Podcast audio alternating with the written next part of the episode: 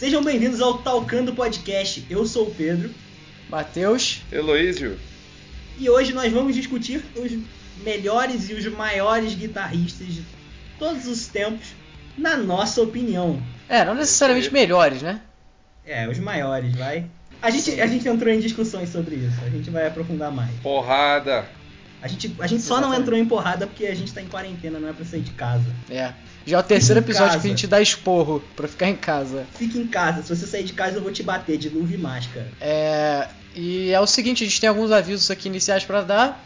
Que o primeiro é finalmente estamos no Deezer. Porra, graças yeah. a Deus. É, Isso aí. Segundo, a gente agora tá com o Instagram bem mais ativo. As publicações todas antes de sair o podcast já estão saindo lá. A gente avisa o dia que vai lançar o podcast, o horário. A gente também está em Google Podcasts, é, Apple Podcasts, Spotify, Deezer, Castbox, Pocket Cast, Radiocast, todas as plataformas que você pode imaginar aí. Ou se acessa o nosso link do Anchor que vai estar tá na descrição e pega o nosso é, RSS e coloca aí no seu player de podcast que você gosta. Além disso, a trilha sonora desse podcast é toda feita pelo nosso querido amigo Eloísio, convidado especial, Uhul. e a banda dele, Screamweaver. Uhul! E a gente tá, porra, a gente tá honrado de ter esse, essas músicas muito boas, vocês devem estar tá ouvindo algo um pouco mais, por, por ser um episódio de música, algo um pouco mais pro metal e pro rock. É, rock e, se, e o último aviso que a gente queria dar é dar uma força lá no nosso apoia pelo menos dar um uma olhada, ver o que, que você acha. Favor. É, e talvez considerar ver o que, que. Se você quer ajudar a gente com alguma forma, porque um real já é uma ajuda. E seria muito bom ter a ajuda de vocês pra gente melhorar a qualidade disso daqui, com o microfone e tudo mais. Que querendo ou não, tudo tem um custo até de tempo, de dinheiro. Então, por favor, se você gostar, apoie a gente. E vai no Spotify, Deezer, todas as plataformas possíveis de música, ouvir esse Premiere, que é muito da hora. Uhul! Obrigado, galera. E não esqueça também de escutar o Talcando, pô. Ah. Exatamente.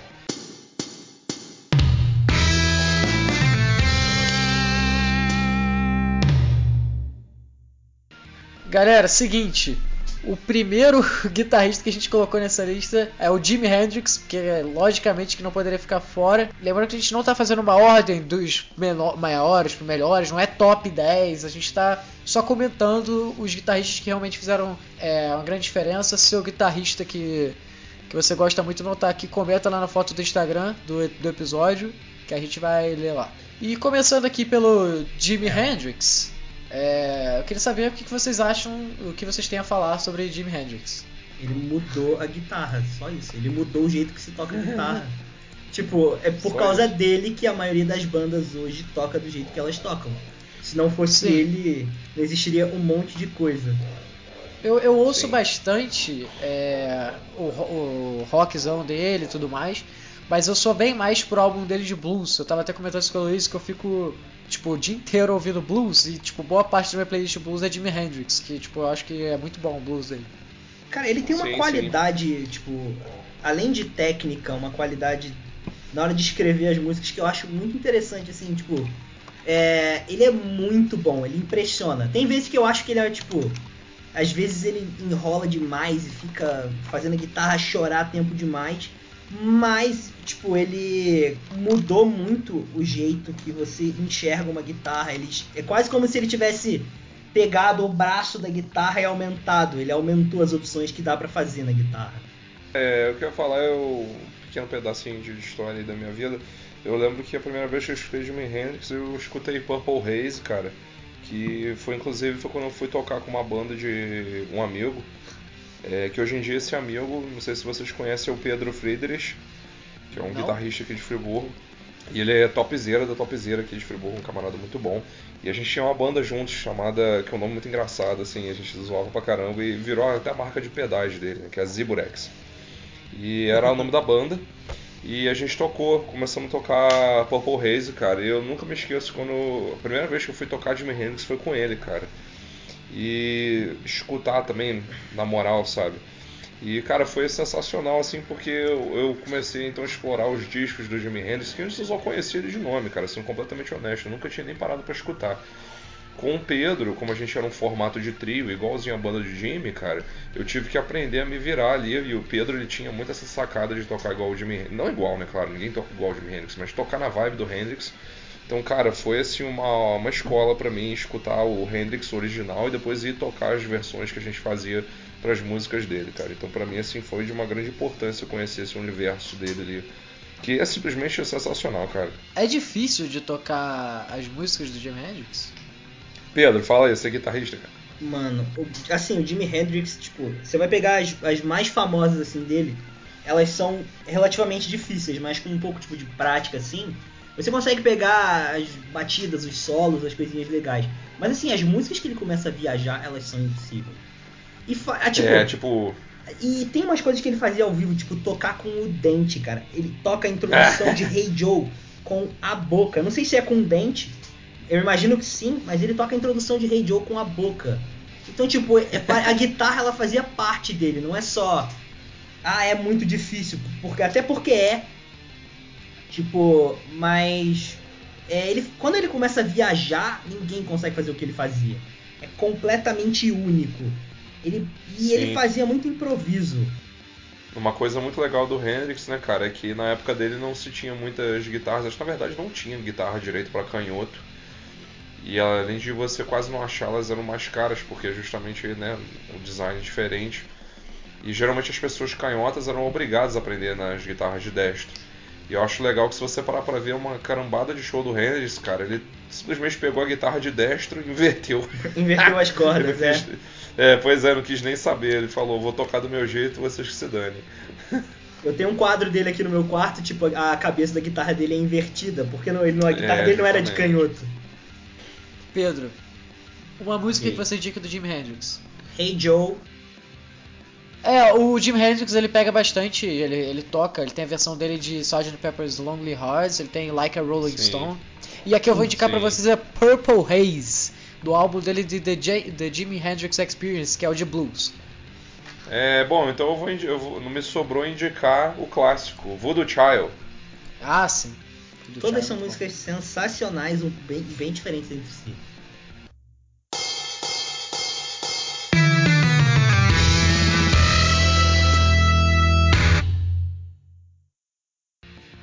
Bom, o nosso segundo guitarrista a ser mencionado é Jimmy Page do Led Zeppelin.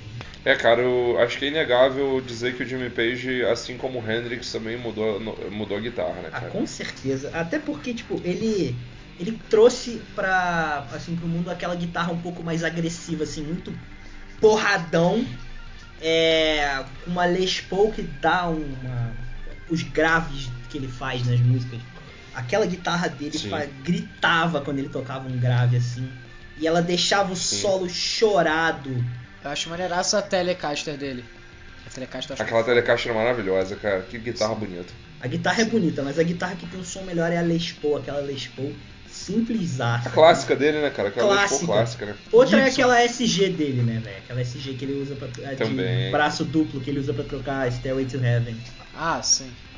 É, cara, para mim o melhor solo que existe na face da Terra é feito pelo Jimmy Page, mas isso é a minha opinião, é claro. Que é o Heartbreaker. É, eu acho absurdo como ele consegue. Essa aí é a referência do, do Luiz, que eu ainda não reparei isso não, e se eu reparar provavelmente eu vou ficar muito triste. Mas. cara, aquela hora que ele vai descendo as casas com, com a nota. É, com Caraca, eu esqueci o nome do negócio da guitarra. Meu Deus, já. Tarraxa. é Tarraxa o nome? Não. Não, a paleta. Não, a Tarraxa, onde você afina a corda. Ah, ah, Tarraxa. Ah, tá, sim, sim, sim. Sim, tá certo. É, cara, aqui, aquilo é absurdo, velho. E ele volta exatamente pra nota certa. É absurdo, Sim, é, é absurdo. É, ele é foda. O cara é tem um ouvido, ouvido bom. É uma, uma coisa que eu acho legal mencionar do Jimmy Page, cara, que eu acho uma, da, uma das coisas que revolucionou na música, que ele contribuiu muito, né? Na verdade, tiveram duas.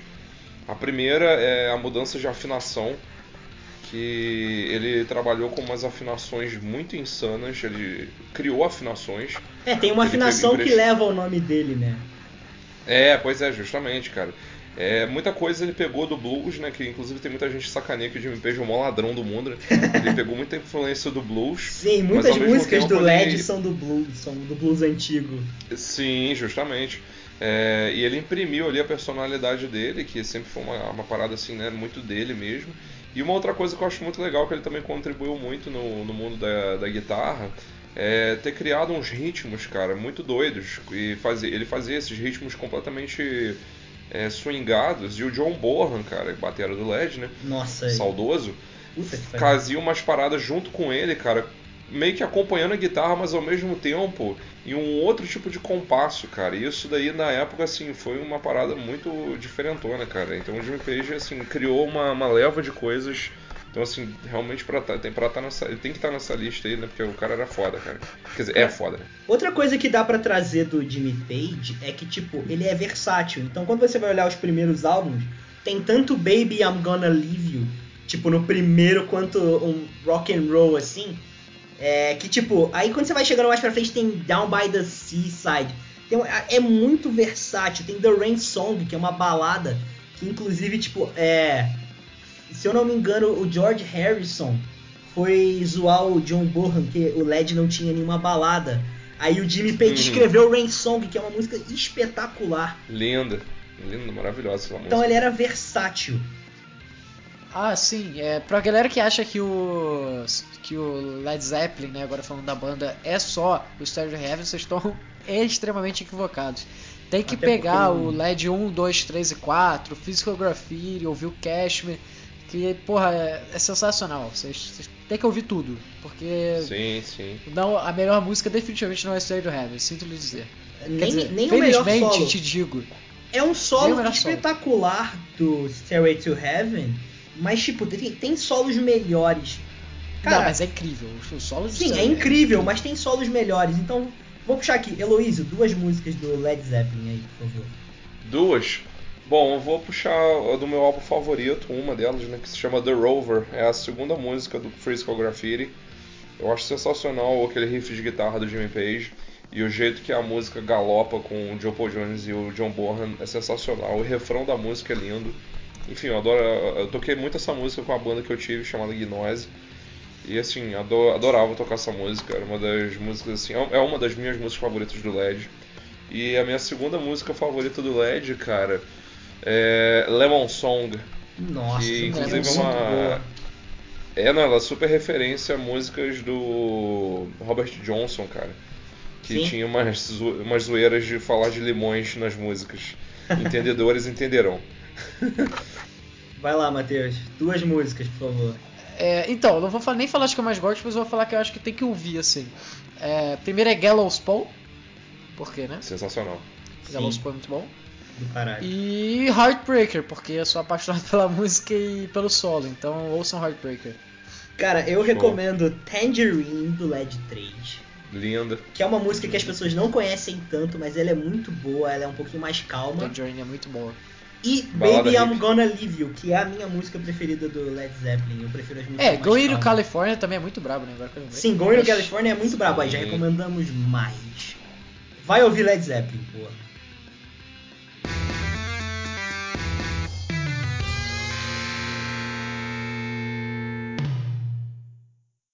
Então, nosso próximo guitarrista, galera, não é nada mais nada menos que Eric Clapton. Um camarada que começou sua jornada com o Yardbirds e depois foi tocar no Cream e em seguida carreira solo, que é um camarada que assim, sem ele também muita gente não existia. Nas palavras de Ian Anderson, é, flautista e cantor do Jethro Tull, pra que, que ele foi botar a mão na guitarra quando já existiu o Eric Clapton? É, cara, então, o Eric Clapton é realmente bizarro. É, eu acho muito foda o trabalho que ele faz. É o famoso Slow Hand, né? Inclusive tem um álbum deles que, é, que tem esse nome. É, e, esse é um apelido cara, irônico, só para as pessoas que não sabem. Infelizmente, infelizmente, agora ele tá com, não sei se vocês souberam disso, ele tá com um problema na mão, então o show dele tá Sim. tá bem reduzido. É, quase não está fazendo e provavelmente vai parar daqui a poucos anos. Então, se você tiver depois dessa quarentena uma oportunidade de ouvir o Eric Clapton, vá. Vá. Se tudo der certo, vai ouvir o Eric Clapton. Se tudo der errado, você vai ouvir Jimi Hendrix. Jimi Hendrix, Mamonas Assassinas. Dá Tive pra trocar uma ideia com John Bonham. Tive que fazer Ai, a piada, gente, desculpa. Com Fred Mercury. Achei boa, achei boa. Mas. Cazuza. É... Já deu. Porra. Mas assim, é, o, o, Eric, o Eric Palmas, né? É... Nossa, que horroroso. Porra, o cara manda a gente parar de fazer piada e manda uma dessa. Vai, fala do Eric Palmas, por favor. Eric Palmas, cara, é, é foi o que eu falei, velho. É, é, aquele negócio do slow hand, que é a mão calma, mas que parou muita gente, né? Principalmente ali com Leila, que eu acho que é uma das músicas mais famosas dele, né? Sim. E, e que, segundo Pedro, eu não sabia dessa informação, foi uma música dedicada para a mulher do George Harrison, um dos seus melhores amigos. Caraca, não sabia disso também, gente. É, pois é, uma doideira. Eu tenho quase certeza Caraca. dessa informação. Qualquer coisa, se ela estiver errada, ela vai ser retirada na edição. Depois eu vou dar uma procuradinha. Eu tenho quase certeza. é muito bom. Eu quase é, não, certeza é... disso. Sim, sim, mas falando de informação extra, eu acho também é de chorar, né, cara? Tears in Heaven, né? Por causa da história do, do filho dele, né, cara? Sim. sim. Essa, essa, essa música, ela é linda linda. Sim. E a, ela, ela é feita pro. Cara, ela é feita pro filho dele que é, que faleceu aos 4 anos. Isso. Ela é. Ela é tocante, ela é linda. Essa música.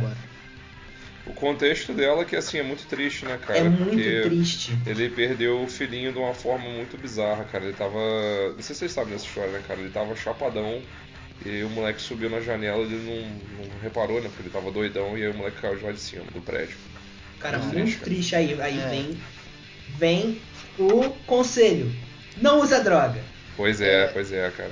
Aí você vê o camarada depois dessa, ele mudou a vida dele pra caramba. O álbum que tem a Tears in Heaven, né? Ele começa a trabalhar na vida dele pra caceta em relação a essas coisas. É, indicarei duas músicas do Eric Clapton.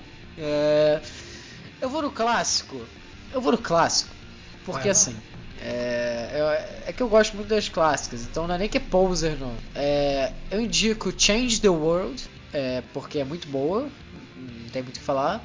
E eu indico Wonderful Tonight. Cara, eu vou ter que indicar um álbum do Eric Clapton, na verdade, que é o Riding with the King, que é o álbum de blues que ele fez com o B.B. Sim, King. incrível. Que é absurdo, você consegue ouvir do começo ao fim. E aí eu vou indicar uma música que a gente já comentou bastante, mas Tears in Heaven. Riding with the King? Não, Acho Riding with the King é o álbum, cara. Ouve o álbum Riding with the King e depois Tem uma música do Riding of the Tem Sim, uma música de Riding with the King. Mas o, a música tá no álbum, caralho. Porrada! Eu vou indicar é, músicas da fase dinossauro do Eric Clapton. É, primeiro é Heartful of Soul, que é do Yardbirds, que é uma música até que o Rush depois veio regravar, é, fazer uma versão deles. Fica maneiraço também, então aí já fica indicação de duas músicas.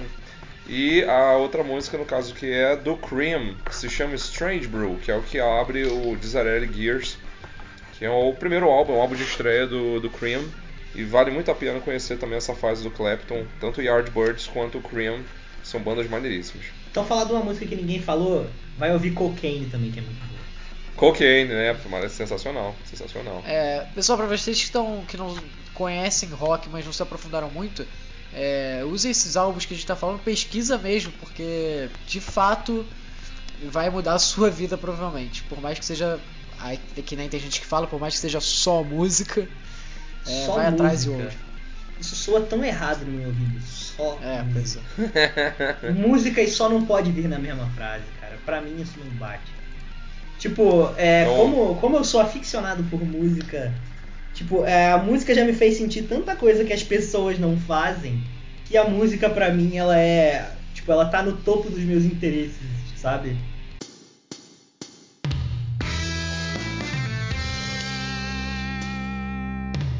Para vocês, agora indico George Harrison, o que é para mim uma das maiores inspirações para ouvir música veio dos Beatles. É, para quem não sabe, George Harrison é o principal guitarrista e compositor, na minha opinião, do Beatles. Né? A é. importância dele foi absurda para os Beatles. Se não for ruim demais para vocês, eu gostaria de pedir para eu indicar as duas primeiras músicas, porque eu tô com medo de alguém roubar a minha. Vai lá.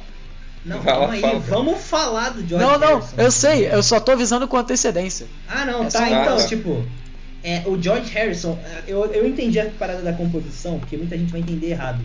Ele não é o melhor letrista, ele é o melhor compositor. Ele. Sim. Certamente. É porque tem gente que vai entender errado. É, os melhores letristas são a dupla Lennon-McCartney. Mas ele é o melhor compositor. É, assim, o George sim, Harrison. É porque assim, a maioria das músicas dos Beatles são assinadas por Lennon McCartney, né? Se você for, for ver né, nos álbuns e nas músicas, nos singles, vocês vão ver que de fato é a maioria é Lennon McCartney, só que é, na minha opinião, as melhores músicas vêm, é, são, foram compostas pelo George Harrison. Sim, com certeza. Cara, assim, eu acho com toda que. Toda certeza. O George Harrison, ele tem uma parada muito interessante. Tipo, ele fez parte da banda que você pode dizer que meio que começou o rock and roll. Sim. Então, é... Meio não, começou o rock and roll, né? Sim, é, ele foi a principal influência, porque tinha o Rolling Stone surgindo mais ou menos na mesma época. É, mas o Beatles é mais influente. Desculpa aí pra quem é muito fã do Rolling Stones, mas. Cara, o Beatles, o Beatles é ele é pouco mais influente. Tipo, o Rolling Stones é absurdo de grande também. Cara, eu assim, te garanto que todo mundo, se você falar de John Lennon e Paul sim, sim. vai conhecer o nome. O Beatles ele é mais influente, mas assim, tipo, o Rolling Stones tem que ser lembrado, sabe? E como o Keith Richards não, não tá sim, também. eu vou tirar pra, pra falar rapidinho aqui do Rolling Stones, mas já falei. Tipo, é, o rock ele começa por causa do Beatles e do Rolling Stones, sabe? E o George é. Harrison ele tem, ele tem essa influência enorme é, na hora de criar. Então ele tem uma importância. Ele é possivelmente o guitarrista mais importante para a história nessa lista, assim, porque ele começou o estilo musical. Então, tipo, não dá para falar de rock sem citar Beatles e George Harrison. Sim, e brevemente falando do Beatles também, é, é a mesma coisa do Led Zeppelin, cara. Não, não fica no, na mesmice do do, do Here Comes the Sun, por mais que seja uma música sensacional, porque todas são. É, quase não tem música ruim né, no Beatles. Eu, eu, diria que não tem. Uma música tipo, nossa, essa música que é. Você veja ouvir. É, na minha opinião, não tem. Mas é, ouçam todos os álbuns, tem uma caralhada, eu sei. É, mas é porque Larry B não é Beatles. Não é o Beatles. Sim. Se for ouvir o Larry B, ouve o Larry B Naked, que é o, o Tipo, é o Larry B sem a edição que os Beatles criticaram tanto. E o Larry B Naked ele é até Sim. melhor que o Larry B. É. Uma palavra sobre George Harrison, cara. Ele para mim foi um, um, camarada que, como vocês bem falaram, cara, ele deixou uma marca registrada e fica meio que nas sombras ali, né? Por conta do. de toda. De toda, toda assim, acho não é nem estrelismo, não, cara. De toda a importância né, que o McCartney e o Lennon deram também pra, pra música, né, cara? Mas é um camarada que eu acho às vezes é muito injustiçado por, né? É, tá ali, né? Entre dois camaradas que eram muito influenciados. Outra coisa que, que é, contribui para isso, cara, é influente. é tipo, o, o, George Harrison ele era um pouco mais tímido que os outros, ele era um pouco mais calado. Sim, sim, sim. sim. Então ele não aparecia sim, sim. tanto, as pessoas tendem a tipo, meio que descreditar ele um pouco, mas ele é. Ele é ele muito bom, cara, ele é foda. É, então, a citação de músicas aí, Matheus. Manda duas aí. Galera, por ser Beatles, eu vou indicar o álbum, um álbum e duas músicas, tá? Porque eu sinto a necessidade disso. Então, eu vou indicar a primeira minha música preferida, que é While My Guitar Gently Weeps, tá? Porque é sensacional, é, é composta pelo George Harrison. E Essa música ouçam, é absurda. Em homenagem ao George Harrison, há, há poucos anos atrás fizeram um negócio foram vários artistas muito eh, gigantes assim fazer o, o Concert for George. E eles fizeram é, tipo foi o Eric Clapton foi Eric o... Clapton e Paul McCartney fizeram uma versão de While My Guitar Gently Weeps nesse Concert for George que é muito é exatamente isso que eu ia falar. É, vocês têm que ouvir porque você vai ver uma versão diferente do, do negócio. E a minha segunda música ah, lembrando que Why My Guitar Gently Weeps foi solada por é, Eric Clapton, porque o George Harrison queria muito que o Eric Clapton fosse, por mais que rolou, rolou uma intriga ali no John Lennon e Paul McCartney, mas rolou. E minha segunda música é Something, também por George Harrison, que foi, é, se eu não me engano, foi a primeira música dos Beatles mais reprisado, ou seja, mais artistas é, fizeram a versão deles de Something. De tão absurda que é a música. E por último, o álbum que eu mais gosto, que vou indicar para vocês, é o Rubber Soul. É, e agora, Heloísio, o que, que, você acha aí? Hum, cara, é. Um momento polêmico. Eu. O Matheus já sabia disso, acho que vai ser um choque pro Pedro. Mas eu não sou lá grande fã dos Beatles, embora respeitar e conhecer uma boa parte do trabalho deles. Não é assim. É minha banda preferida. Entre... Então. é, não, então, não, mas eu, não, fica tranquilo, cara. Eu não vou, eu não vou chegar de voadora, não. Só, não, só, só deixando essa polêmica aí. Que geralmente quando eu falo isso, as pessoas quase olham assim pra mim e falam: caralho, mano, você mora em que planeta? mas é que realmente assim, é um negócio que não me toca tanto. Obviamente tem músicas que me tocam pra caramba, mas é, não são aquelas músicas, tipo, meu Deus, assim. Tipo Let It Be. Sim, não, Let It Be é uma que me toca pra caramba, eu adoro aquela música, cara. É, se você for ver a letra, né, que ele fez pra mãe dele. Sim, é linda, maravilhosa. Sonhou cara. com a mãe dele. Sim, sim, é, é, o contexto todo da, da música. Ah, cara, eu te dizer que assim, a maioria dos clássicos eu não tenho nada para falar de mal deles. Na verdade, sendo bem honesto, eu acho que a única fase dos Beatles que eu realmente não gosto muito é o começo deles, que eu fico brincando que é a fase Ye Ye Ye deles. O resto todo dos Beatles She eu gosto loves muito. You, yeah, yeah, yeah. É, exatamente. É, e aí, então, as indicações que eu queria deixar. É, a primeira é, é, o álbum, também vou fazer com o Matheus, eu vou indicar um álbum, duas músicas. É o Sgt. Peppers, que eu adoro esse álbum, acho, na, acho que é um dos que eu mais gosto do Beatles. Sim. É, é uma das músicas que eu mais gosto também. Também, a música é sensacional. É, a, uma das músicas que eu vou indicar é Come Together, que eu acho essa música brilhante. É, muito boa. Tanto o arranjo dela quanto a voz, as melodias, enfim, eu acho que é uma música foda. E a outra música, cara, é um pouco, ela é um, quase que saindo da fase do Ye Ye Ye, mas eu, eu gosto pra caramba da música, é Hey Jude. Hey Jude muito, é muito boa. O único Jude. problema é que ela tem 7 minutos e de, de música e mesmo. E 4 são, são Hey quatro. Jude. É, só 4? Eu achava que eram 6,5. muito bom. Mas. Mas é sensacional mesmo e é muito engraçado que foi. Eu não sei se é que eu sou muito oficial de E ah. assim, tava rolando uma briga é, do de separação do, do, do, John Lennon, né, com a, com a mulher dele. Com a Yoko? É. Por conta, não. não por conta da Yoko. Era por uh, conta da é Yoko. Ele, come, ele conheceu a Yoko e tava separando. E aí, ah, entendi. E aí, tipo, meio que rolou uma parada, tipo, ah, você tá me traindo e tal. E aí ele pensou muito, ele ficou com muita pena do filho dele por esse momento difícil pro filho dele que era novo tá acontecendo. E aí ele escreveu essa música quando ele, ele começou a cantar essa música para pro filho dele, e ele falou: "Caraca, dá uma música". E aí ele fez Hey Jude. Cara, a música Hey Jude não foi escrita pelo John Lennon, ela foi escrita pelo Paul McCartney. Eu confundi? Você confundiu. Ah, é verdade. O Paul é McCartney verdade, escreveu, inclusive o nome original da música era Hey Jules, porque o nome do, do filho do John do Lennon é Julian. John Lennon é Jules. Julian. É Julian. E tipo, o Paul McCartney escreveu essa música pro Julian Lennon, porque ele, ele conhecia né, o Julian Lennon e viu que ele estava muito triste com a separação dos pais. Só uma errata aí. Eu vou recomendar duas músicas e um álbum, assim como todo mundo. Assim, eu vou recomendar The Long and Winding Road. Incrível. Uhum. Que é incrível. Essa, essa é a minha música preferida dos Beatles. E a outra que uhum. eu vou uhum. recomendar é Penny Lane. E o álbum que eu vou recomendar pode ser Poser. Pode ser o mais conhecido deles, mas é o álbum branco, cara. Vai ouvir o álbum branco, é muito bom. Muito bom, esse é um álbum muito bom também, eu acho. É muito, muito bom. bom mesmo. É, realmente muito bom. O, pra galera que tá vendo assim, nossa, vocês estão falando do John Lennon, George Harrison, mas e o baterista?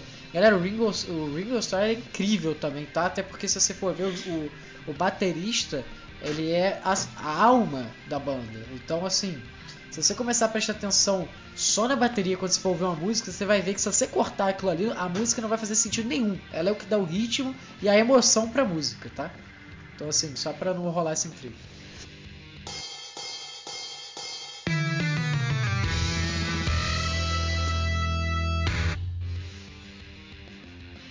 O próximo guitarrista que a gente vai puxar agora é o B.B. King, que é o.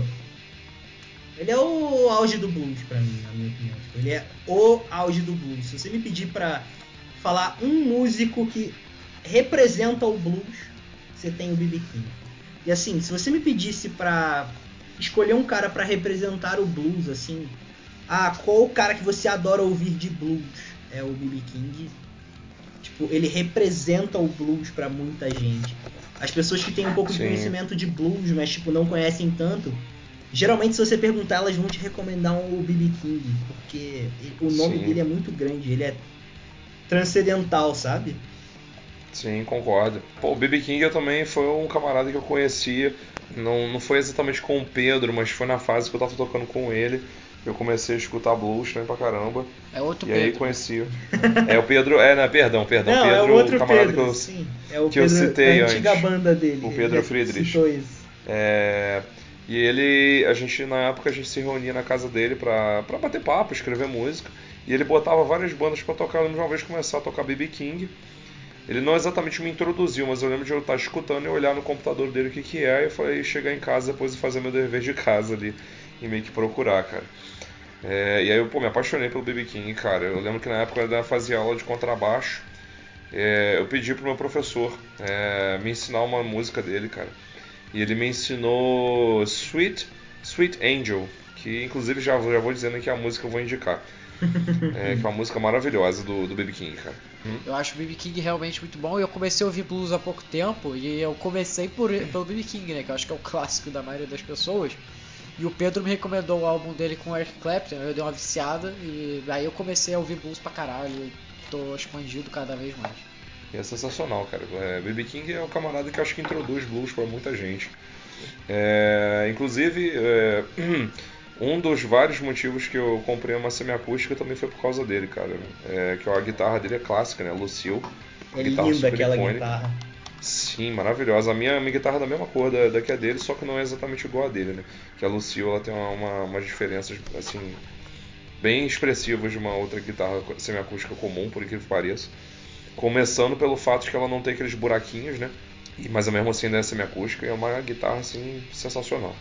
É, eu sei que não é o Baby King, mas como a gente falou de um cara de blues, só pra dar uma recomendaçãozinha, é, ouçam Willie Dixon. Eu não sei se vocês Foda. conhecem. Que é um baixista, Sim, baixista. absurdo. É um baixista absurdo. Sim. Ouçam Willie Dixon, é muito bom. Baixista e cantor, né, cara? Foda. Cara, o, o BB King ele tem uma parada até um pouco tipo diferente, porque a guitarra dele é muito chorada. Ele não é aquele guitarrista que vai depender de ficar fazendo mil notas. Ele faz a guitarra dele suar e fica lindo. Tipo, as músicas que ele faz geralmente é uma guitarra um pouco mais. Ele tá contando uma história. O blues ele tem muito Sim. disso, né? Contar histórias, contar sofrimentos. Sim. Isso é muito legal. E o B.B. King faz isso espetacularmente bem. Tipo, uma Sim. das músicas que eu vou recomendar é, se chama Lucille. Que é basicamente Sim, é... ele fazendo os solos dele. e contando histórias, falando sobre a guitarra dele. Tipo, ele tá fazendo os solos e ele fala, ele conversa com o público, não é nem ele cantando, sabe? É muito legal. É, e eu acho que o B.B. King é um cara que se assemelha muito é, a alguns compositores brasileiros que fazem isso na é, com, tipo, Caetano Veloso e tal. Você para pensar, Sim. tem uma semelhançazinha, né? Sim, sim. São estilos diferentes, mas contam histórias, né, cara? Isso é muito legal. É que o BB King é melhor que ele, só isso. Ó, oh, a polêmica, ó a polêmica. É, eu acho melhor também. É que eu não gosto tanto de Mas é, é preferência musical, tipo, eu gosto de música popular brasileira, mas eu gosto mais de blues, então. É, né? Aí, aí ferrou, né? Aí a disputa fica acirrada. É. Pedro, você tem mais alguma pra indicar? Que você falou que você só, acho que você só indicou. Cara, eu, eu gostaria de indicar Lucille e é, além disso, vai ouvir o Riding with the King, que é o álbum do Eric Clapton com B.B. King, obviamente. Vai ouvir. Sensacional. E eu tenho uma música que é, tipo, conhecidaça, mas vai ouvir The Thrill Is Gone com a Sim. Tracy Chapman, que é uma versão muito boa. Nossa, foda pra caralho. Sim, eu já vi essa versão. Nossa, que sensacional. Boa recomendação. Matheus? É, eu quero indicar só uma também. É, a minha indicação é Confession the Blues. Não sei se vocês conhecem, não é Sim. tão conhecida, mas. Ela é bem lá do B mesmo. É, mas Confession the Blues é realmente muito bom. Então ouçam também.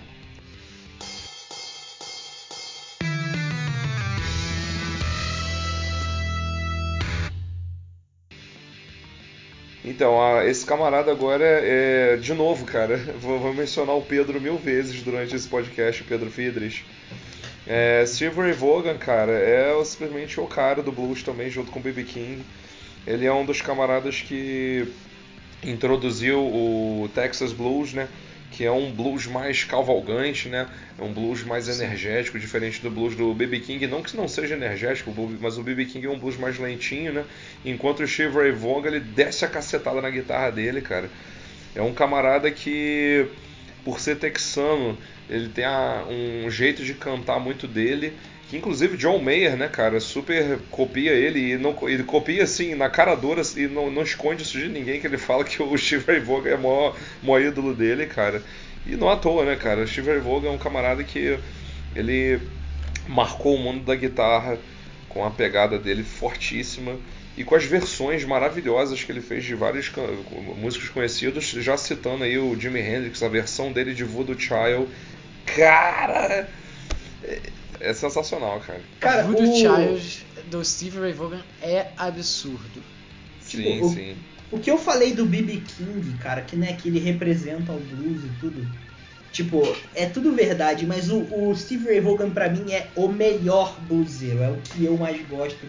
É o que eu acho que ele é bom demais, cara. Ele faz umas paradas com a guitarra que me deixam assim, boquiaberto até hoje. Eu ouço muito ele. Então eu fico sempre impressionado com ele, sempre. Sim. Eu conheço, só, só terminando, não, não, sei se eu falei antes, né? Eu conheci o Steve Ray Vaughan do Pedro. Inclusive foi na fase justamente que ele começou a tocar o que ele toca hoje em dia, que é blues. A gente estava ainda nessa banda. E aí ele me apresentou o Steve Ray Vaughan, eu comecei a tirar umas músicas e foi dali que eu conheci esse, essa maravilha. Matheus, manda a palavra aí, cara.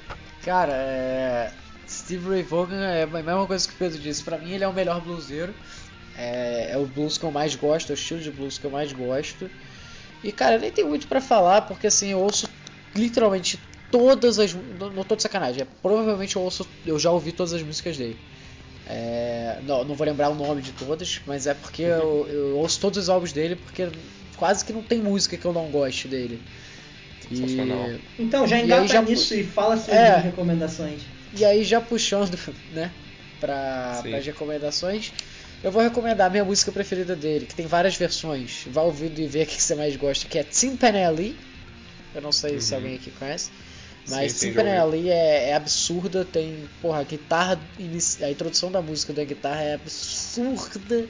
É, e a segunda que eu quero indicar também é Texas Flood, que é literalmente do álbum Texas Flood. Sim, sim. Heloísio, as suas. É, pô, vou, vou recomendar duas que são bem clássicas. É Mary Had a Little Lamb, que eu acho do caralho essa música. E Pride and Joy, que é o clássico do Steve é, Voga, cara. Eu acho sim, essa Pride música é assim, cara, fodaraza. She my sweet little girl. Cara, essa música me boa. É. Cara, eu acho que eu vou puxar a minha, tipo, a, a, primeira que eu tenho que recomendar realmente é Pride and Joy, porque é a minha música preferida dele. Maneiro, tipo, maneiro. É, é boa demais essa música, então tipo, eu vou ter que fazer isso, eu vou ter que recomendar de novo. E a segunda, cara. de boa. É Little Wing. Muito Little bom. Wing, a versão dele de Little, Little Wing, cara, nossa. Muito bom. Cara, Sim, ele, é linda, ele, tem umas cara. versões tipo, espetaculares. Então ouçam essas duas músicas porque, nossa, elas são boas demais. Vale muito a pena, porra, é foda.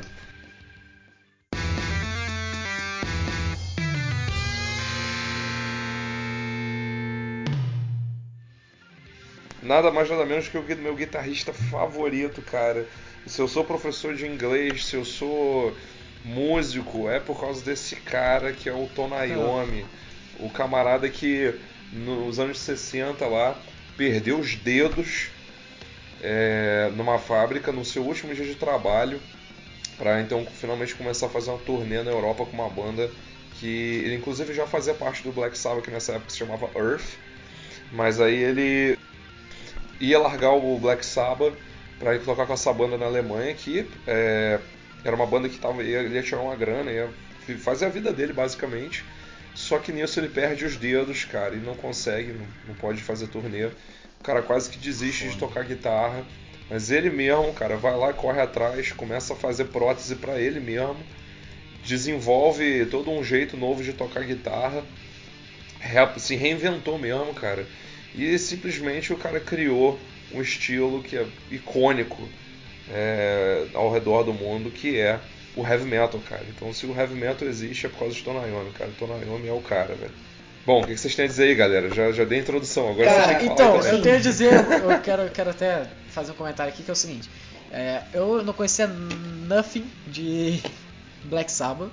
E quem me introduziu, acho que eu falei isso no último episódio, ao Black Sabbath foi o Eloise. Foi e, Joe?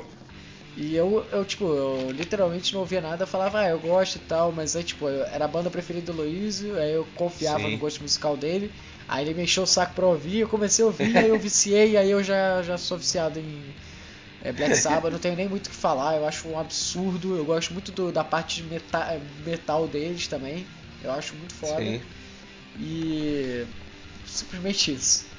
É, Cara, fala aí, Pedro. Black Sabbath pra mim é uma banda que, tipo, eu não conheço tanto assim os nomes. Eu ouço muito Black Sabbath, mas eu ouço assim, eu pego um álbum e boto pra ouvir, sabe? Sim, então, sim. tipo, pra mim é uma banda que ela consegue fazer uma coisa muito bem, que é tipo o heavy metal, né? Eu, eu gosto muito de heavy metal. Então sempre que eu quero ouvir essa pegada, eu vou atrás de Black Sabbath. E, tipo, Black Sabbath é espetacular. O Tony Iommi é bom demais. O Ozzy, o Dio, cara bom. Todo é mundo, né, muito né, bom. É uma, uma coisa que eu acho que vale dizer muito sobre o Tonayomi, cara, é que ele foi o único músico do Black Sabbath que ficou do começo ao fim. Todo mundo do, do Black Sabbath rodou, foi fazer qualquer outra coisa em vários momentos da história do Black Sabbath, mas o Tonayomi foi o cara que ficou ali, sabe? É, ele sempre acreditou na ideia, sempre quis vender aquela ideia. E, cara, querendo ou não, gente, sem Tonayomi não existiria Black Sabbath, foi ele que criou todos os. Não todos, né, mas a maioria dos riffs mais icônicos do Black Sabbath são dele. Tem muitos riffs ali que também foram coisas do Geezer Butler, que é o baixista do Black Sabbath, também um camarada muito importante para o Black Sabbath, porque ele, além de ser o baixista, escrevia as letras do Black Sabbath, é, da fase do Ozzy. Todinha, a maioria das letras são dele. Então, assim, é, o, o Tonayomi, assim, ele carrega uma coisa muito importante para o mundo da música, que foi ter criado esse estilo e também para o mundo da guitarra, cara, porque ele criou, ele, ele é responsável pelas cordas mais finas da guitarra. Para quem não conhece guitarra, gente, guitarra tem vários calibres de corda, né? E antigamente as guitarras elas tinham uns calibres muito grossos, cara. E por conta do Tonayomi ter perdido os dedos, ele teve que começar a usar cordas mais finas. Só que não existiam cordas mais finas, então ele tinha que comprar corda de banjo botar a corda de banjo que é mais fininha e botar outras cordas de guitarra mais finas para poder então fazer a guitarra ficar tocável para ele, porque senão a prótese dele voava longe na hora que ele tava tocando com as cordas mais grossas. Caraca. Então assim, Cara, isso sabia é, não. é, não, pois é, e depois de muito tempo, cara, assim, muito tempo ele foi usando essas cordas de banjo, meio que cordas híbridas ali de guitarra, né? Até uma, uma empresa finalmente chegar para ele e falar: olha só, cara, a gente quer fazer as suas cordas. E aí as cordas foram ganhando um, um, uma expressão e todo mundo começou a fazer corda fina.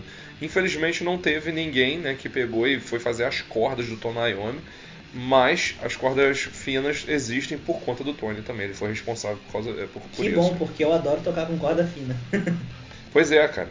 É, não, essa eu acho uma informação muito legal. E... Que ninguém, nem, nem, todo mundo sabe, cara. Que essa é a responsabilidade dele em fazer essas cordas mais finas, cara. Que por incrível que pareça, cara, tem muita gente que fala, ah, mas corda fina não, não, é, não deixa o som pesado. É, vai falar isso com o Tonayomi, vai. É, fala isso com ele. Luiz, já que você Oi. é o pioneiro do Black Sabbath, é, indique músicas aí. Então, vamos lá. É, eu vou recomendar a música que basicamente foi a música que mudou né, a, música, a, a, história da música em si, que é a música Black Sabbath do álbum Black Sabbath de 1970, gravado em 69 que é a música que, que deu origem ao, ao que a gente conhece hoje em dia como heavy metal. E muito curiosamente, cara, a música, o, o riff principal dela não é do, do Tony, mas sim do Geezer Butler. É, o resto é. da música é, por, é, do Tony, mas o riff principal mesmo é do Geezer Butler e assim, é icônica pra caramba e representa, acho que o Black Sabbath até hoje, o próprio Tony fala isso. E a outra música, que é uma música mais pra frente do Black Sabbath, mais pra frente no tempo, é Heaven and Hell, que é a minha música favorita de todos os tempos, cara. Heaven and Hell? Eu acho que eu nunca ouvi. Sim, Heaven and Hell, do icônico do, álbum Heaven and do Hell. Do álbum. É, não é tão sim, pra frente sim. assim. É, não, porque, tipo assim, o Black Sabbath foi fundado em 68, né, cara? A música só foi surgir uns bons anos depois, em 1980. então, assim, é, super recomendo. Momento Jabá, é, leiam o meu, o meu post sobre esse icônico álbum que saiu, que ele fez 40 anos agora, dia 25 de abril. Leiam o post lá no Pod Caverna. Eu fiz uma puta homenagem ao álbum, então, momento Jabá aí feito. Vai lá, Matheus, manda aí, cara, suas músicas aí, suas recomendações. Então, é, eu vou, vou dar de um álbum bem recente, porque o Heloísa que me introduziu nele e é um álbum que eu comecei a ouvir bastante, eu gosto bastante. E, Heloísa, eu vou depois te dar a palavra pra você indicar mais uma música, porque eu vou indicar três dessa vez. Eita! É, indico Methodemic, Filho da puta. Do álbum. Do álbum. Você ouviu por causa de mim, eu tenho direito. Sim, mas eu ia indicar essa porra. É, Methodemic do 13 End of the Beginning Sim. do 13 e Born Again do Born, Born Again. A gente tá falando aqui músicas que, tipo, nem, nem tem tanta gente assim que conhece, né? Porque a maioria conhece Iron Man e Paranoid. É, e acabou, pois é. é. Vai lá, Pedrão, manda suas, suas recomendações.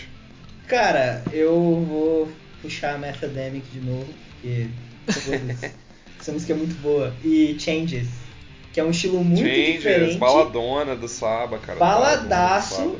Mas é tipo. Lindaço. A música é linda, eu adoro. A letra é muito boa. Eu gosto muito dessa música. Ela é um estilo muito diferente, mas. Sim. Inclusive, Pedro, puxando a sua, a sua recomendação, então o Matheus também deu a palavra de mandar uma outra. Depois mande a sua também, cara, mas só pra não esquecer. Você falou de balada, cara. Logo atrás de Heaven and Hell veio uma das minhas outras favoritas, que é a música chamada Solitude, que é a penúltima música do Master of Reality que é uma baladaça, cara, que é de chorar, assim, cara. Ela tá na vibe da Changes, cara. É uma música linda, recomendo aí pra vocês. Manda mais uma aí, Pedrão. Cara, é, eu vou puxar a Sabbath Bloody Sabbath. Foda. é, Pesadaço. O pior, o pior é que eu vou pegar e vou ouvir esse podcast depois pra pegar as músicas que a gente tá recomendando. Que vocês Muito bom. Eu também.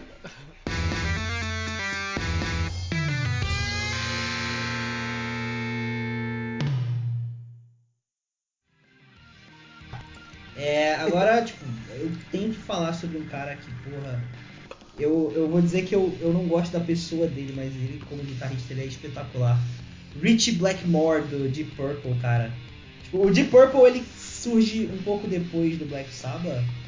Tipo, Sim. é como representante também do heavy metal. E Sim. a união do Rich Blackmore com o, o, vocalista, que eu me esqueci o nome agora, talvez eu Ian Gillan. Isso, Ian, Ian Gillan. A, a combinação dele com o Ian Gillan, tipo, o Ian Gillan imitando os solos dele com a voz, é muito bom. Tipo, a minha. Não, vou deixar falar músicas depois, mas tipo, o Rich Blackmore, ele é muito bom. A guitarra dele é, é muito característica. A, e é, o. Deep Purple é muito característico, né? Eu acho que vale dizer, Pedro, que é, acho legal o jeito que você colocou a frase, inclusive, né? Que assim, o, o, o, o Deep Purple no começo, cara, que o Deep Purple, se você parar pra ver, cara, o primeiro álbum deles é de 68. Mas ele realmente só foi tomar a frente desse jeito que você colocou, cara, como mais figura do, do heavy metal mesmo, quando o Ian Gillan entra na banda, né, cara? Porque o vocal antes do Ian Gillan, que eu não vou conseguir recordar o nome dele agora, cara, ah, é, acho que é o. Não sei o que, Evans, eu não consigo lembrar o nome dele. Inclusive a banda dele antes do Deep Purple também é sensacional, que é o Captain Beyond. Mas o, a, o vocal antes do Gillan, né, que é o Evans, esse camarada, cara, ele levava o Deep Purple de uma forma um pouco diferente, não era tão pesadão, era um Deep Purple mais dançante. É, e aí quando o Ian Gillan entra na banda, cara, eu não sei o que acontece com os caras, velho, que os caras piram cabeção, velho. Eles falam, vamos tocar música pesada porque é o que há. E aí vira, vira o Deep Purple que a gente conhece aí do In Rock, do Machine Head. Que também é só uma menção muito rápida gostaria de fazer que Obviamente o Rich Blackmore é o mega responsável, né, por uma carambada de músicas do Deep Purple, mas um cara, um cara também que eu acho muito legal a gente mencionar, por mais que não seja guitarrista e que adiciona muito ao som do Deep Purple, é o John Lord, cara. Puta, John é Lord é, o, meu, é meu... o... Cara, é ele, o meu... é, ele, é o, cara, é o melhor cara. tecladista, cara, ele é o cara. Ele era foda, né, cara? É um dos John meus Lord... tecladistas favoritos, cara. É, eu, eu, eu ainda gosto mais do Rick Wakeman, mas tipo, o John Lord é foda. É foda, é foda. Cara. E, eles, e ele e o Blackmore junto, né, cara, faziam uma dupla sensacional, cara. Cara, o Deep Purple inteiro é juntos. é sensacional, tá ligado? É muito bom. Sim. Eu tive o prazer de ver um show do Deep Purple recentemente, o cantando. Puta tipo, merda! Mas não é nem o Rich Blackmore nem o John Lord. Mas, cara, eu vi eles tocando Child in Time, eu vi eles tocando, tipo, Highway Star, nossa, muito bom. Então, galera, recomendações aí do Deep Purple. É, a primeira música que eu vou recomendar aí é uma música que eu tocava também numa banda que eu tive. E a música se chama Pictures of Home. Tem um solão de guitarra um solão de baixo maravilhoso na música. Tem um solão de teclado também. É uma música foda pra caralho do Machine Head.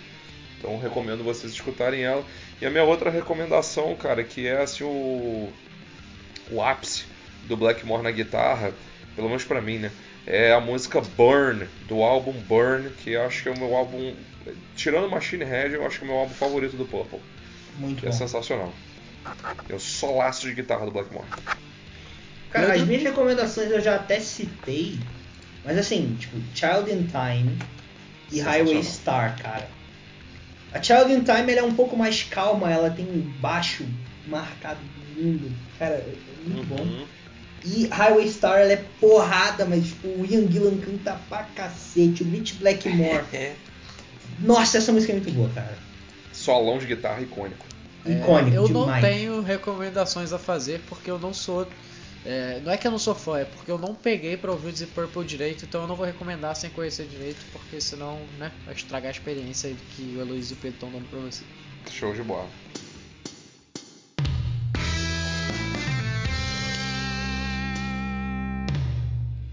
Próximo guitarrista é nada mais nada menos que Eddie, Eddie Van Halen, é, que tem... Van do Halen. Halen que tem Ed Van Halen do Van Halen. que tem uma carreira é, solo eu vou te deixar com raiva então. Van Halen. E... Nossa, Halen. Nossa. Os americanos é, falam Halen. Mas ele tem uma carreira solo muito, muito foda. Sim. E, cara, eu acho absurdo todos os solos que ele faz. Tem uma música dele que é só um solo, que inclusive vai ser a minha recomendação. É, que eu literalmente acho absurdo, cara. Eu estou, é o que eu estou pensando, cara. É o que eu estou pensando. É, o que, que você está pensando? É a, a, primeira música do primeiro álbum. Que é? Eruption!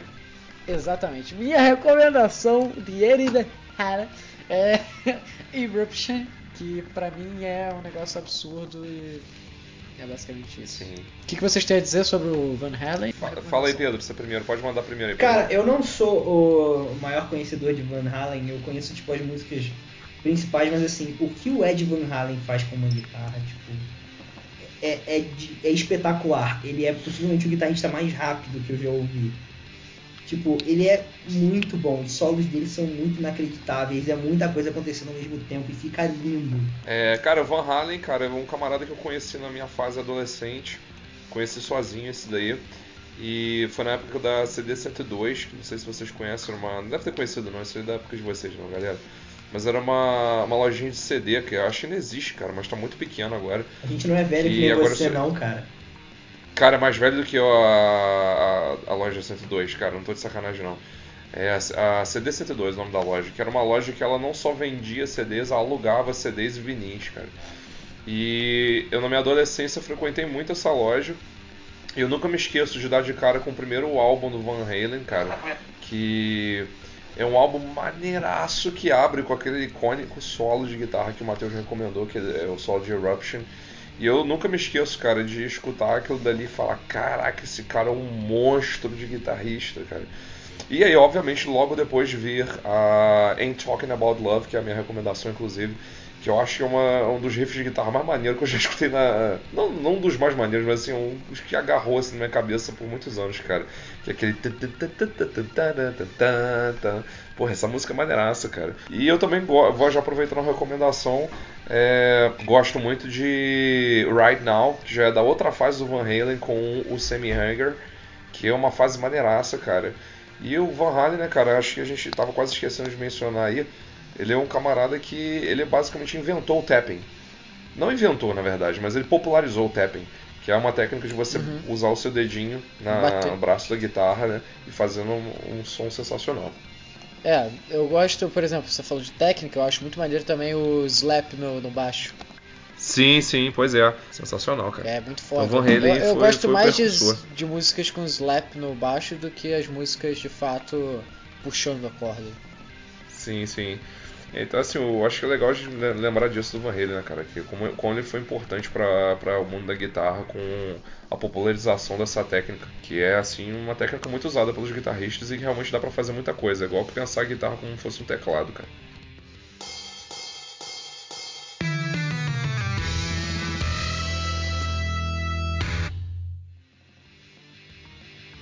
Agora sim, agora eu vou falar da minha banda preferida. Pink Floyd, David Gilmour. Assim, eu vou fazer. Eu não acho ele bom, não, cara. Eu acho ele um péssimo guitarrista, brincando.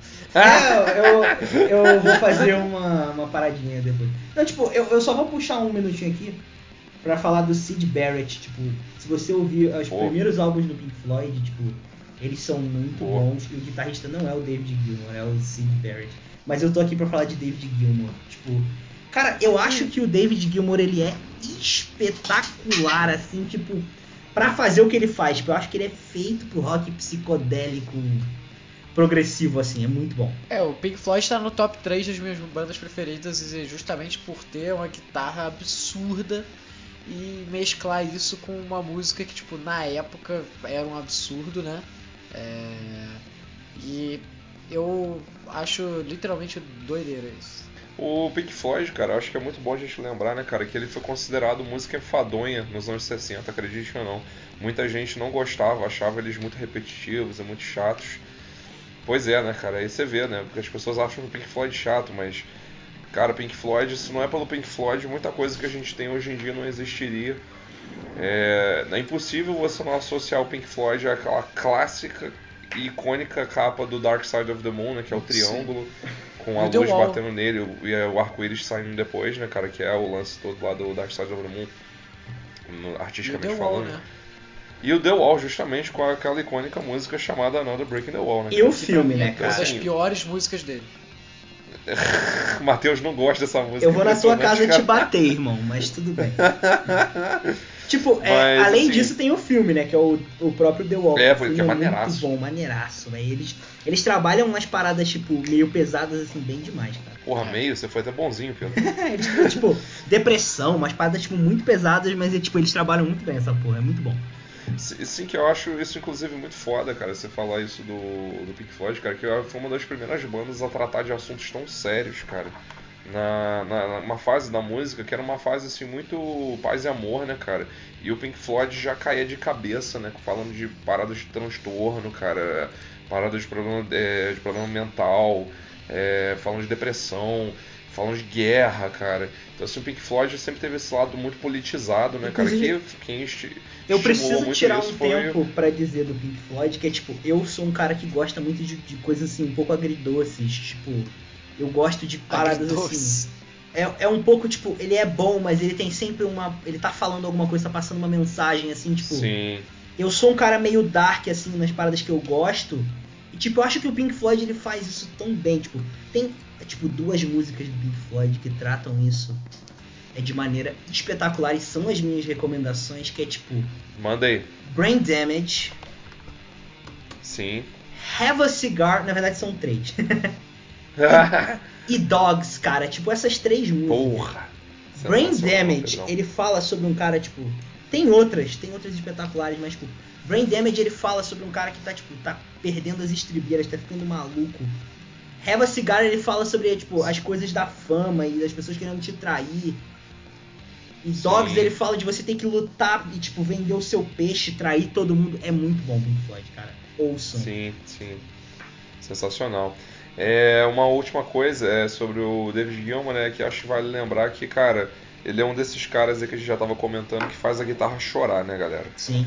Literalmente, literalmente a guitarra chora na mão do David Gilmour. Sim. E aí, aproveitando as minhas recomendações, cara, é uma das minhas músicas favoritas do Pink Floyd é, o pessoal vai me chamar de poser só porque eu tô falando isso, mas foda-se. É Time, nossa, que eu acho o som de guitarra mais lindo que esse desgraçado escreveu na vida dele. Sim. Ele e ele, né, o solo de Time e Comfortably Numb, cara, são os dois solos mais lindos, são as minhas duas recomendações aí. Que eu acho que a gente tá falando de guitarrista, né, então vamos falar do que o cara mais fez assim de lindo mesmo, que acho que esses dois é, solos. É foda, eu ia, realmente. Eu ia de cap essa, mas Foi mal, cara. Não, não, não. Sem problema, porque indicarei Wish You Were Here com um solo de violão absurdo. Nossa, é a, cara, é a minha é música, a música preferida. É a música mais é famosa? Linda. É. É Poser. Não, cala a boca que você não tem respeito aqui. É, Wish You Were Here é sensacional. Se você provavelmente já ouviu, mas caso você não saiba o nome, porque eu acho pouco provável. E Sim. a minha segunda é Shine On You Crazy Diamond, que também é Caralho. muito, muito boa.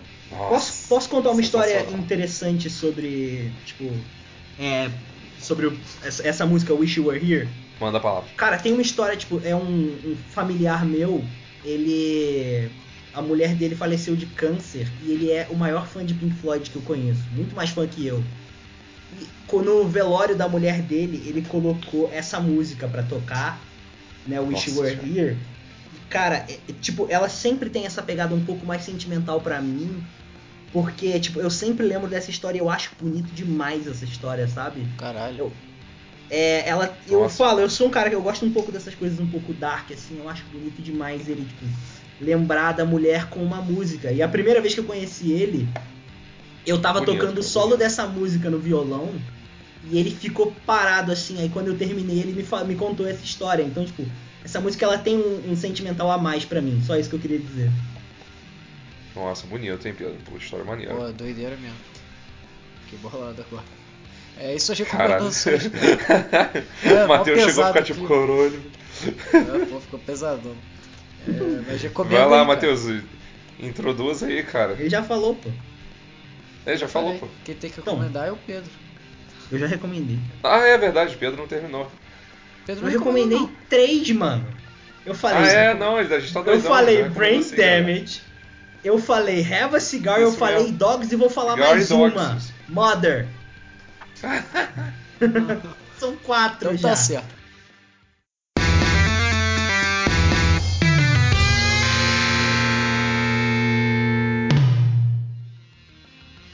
Então, vou falar agora do camarada que não sei se todos conhecem, mas é um camarada claro que, que ele é conhece, é muito ousado.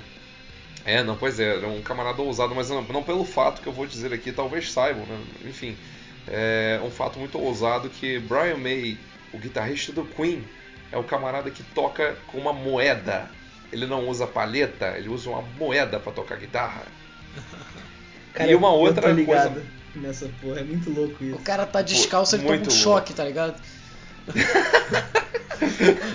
e uma outra coisa muito interessante que eu acho que já vale começar falando do Brian May, né, cara?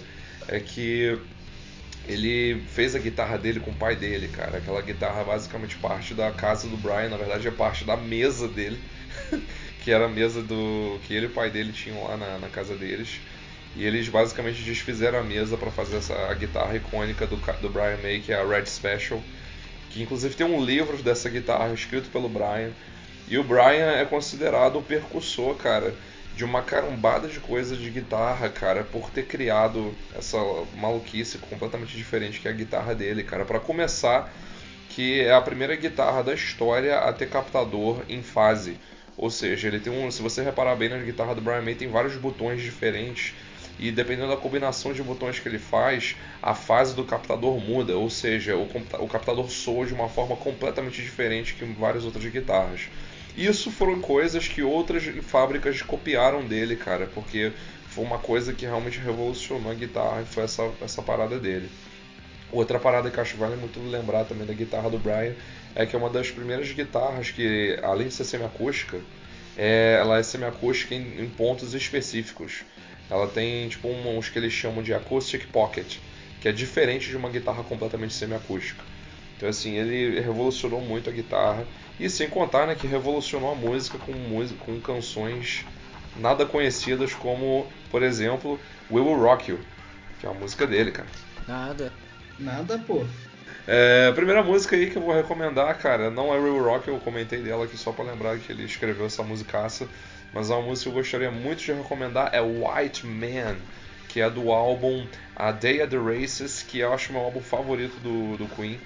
E cara, essa música é um soco na cara é, por ser muito pesada e ter uma letra muito crítica falando sobre a invasão dos homens brancos às Américas e como eles dizimaram os índios, cara.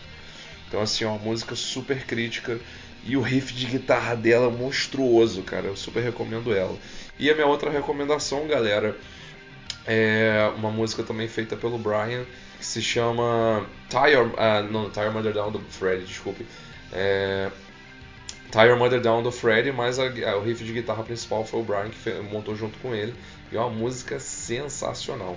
É, o que eu tenho a dizer do Queen, cara, é, porra, é, o Laser já me conhecendo, ele sabe que eu não sou o maior fã do Queen, por mais que eu goste pra caralho. É, é doideira isso, que eu gosto e não gosto ao mesmo tempo porque tem muitas músicas. Eu sou chato, o cara chato de música repetitiva.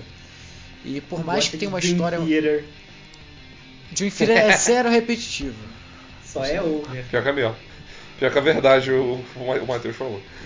É, e, cara, é, é, bizarro porque tem essas músicas que eu não gosto, que é, por exemplo, We Will Rock You. Ah, tem uma importância absurda de interação com a plateia, até porque o Queen, na minha opinião, foi a banda que foi a pioneira em interação com a plateia. Ainda mais ali Sim. no Radio Gaga.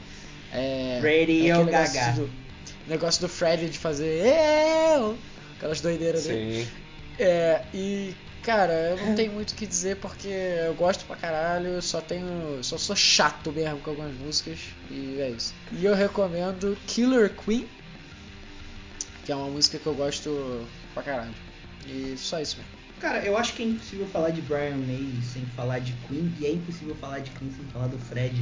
Mas, tipo, é uma coisa impressionante que o Brian May tinha era a. Ele, tipo, ele tinha essa capacidade de trabalhar bem com o Fred Mercury e se encaixar muito bem. Tipo, uma das músicas que eu mais gosto do, do Queen, e a melhor versão é só os dois, que é Love of My Life, sabe?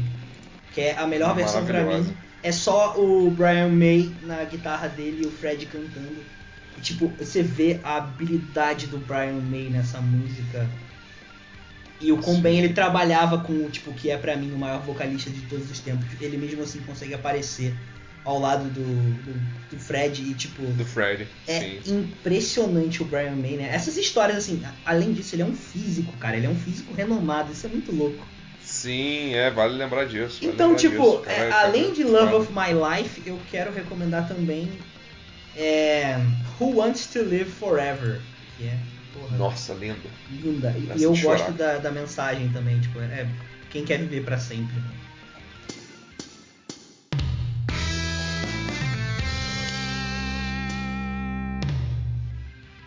Bom, o próximo guitarrista que a gente vai falar agora é o Slash, é do Guns N' Roses, e ele é marcado pela sua cartola e cabelo grande. tipo, e, e pela sua Les Paul linda. Eu vi, eu cheguei, eu tive a. Tipo, eu tive a oportunidade de ver um show do, do Guns N' Roses, eu vi no Engenhão.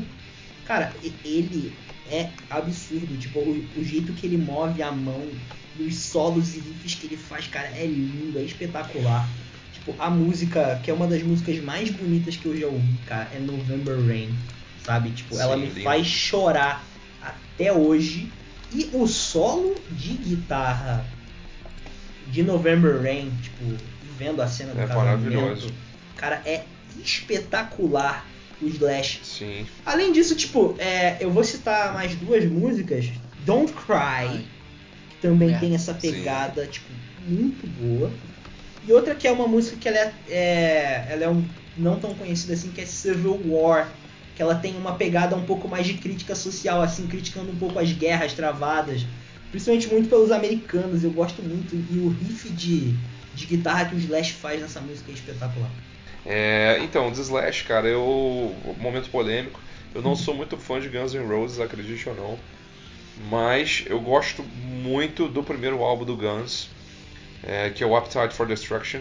E para mim a recomendação more do Guns é escutar aquele álbum lá e pegar a clássica Rocket Queen, que é uma musicaça maneiraça, e Easy, que são acho que as minhas duas recomendações aí, são músicas classicíssimas do do Guns N' Roses, lá desse primeiro álbum, que é o álbum ali que, né, cara, deu toda a cara para um hard rock barra glam que existiu lá no finalzinho dos anos 80 pro começo dos anos 90 que marcou muito a época, né, cara? Eu, fato vai vir mais uma música, mais uma banda que é porque Guns N' Roses eu conheço bastante. É, eu só eu só realmente não, não gosto. Assim, é Eu, eu entendo a importância do Slash, que eu, eu mesmo acho ele um guitarrista absurdo. Eu até recomendo, vou recomendar aqui Don't Cry, porque é a música que eu mais gosto. Só que eu realmente não sou fã do Guns N' Roses. É a banda, o guitarrista eu acho foda.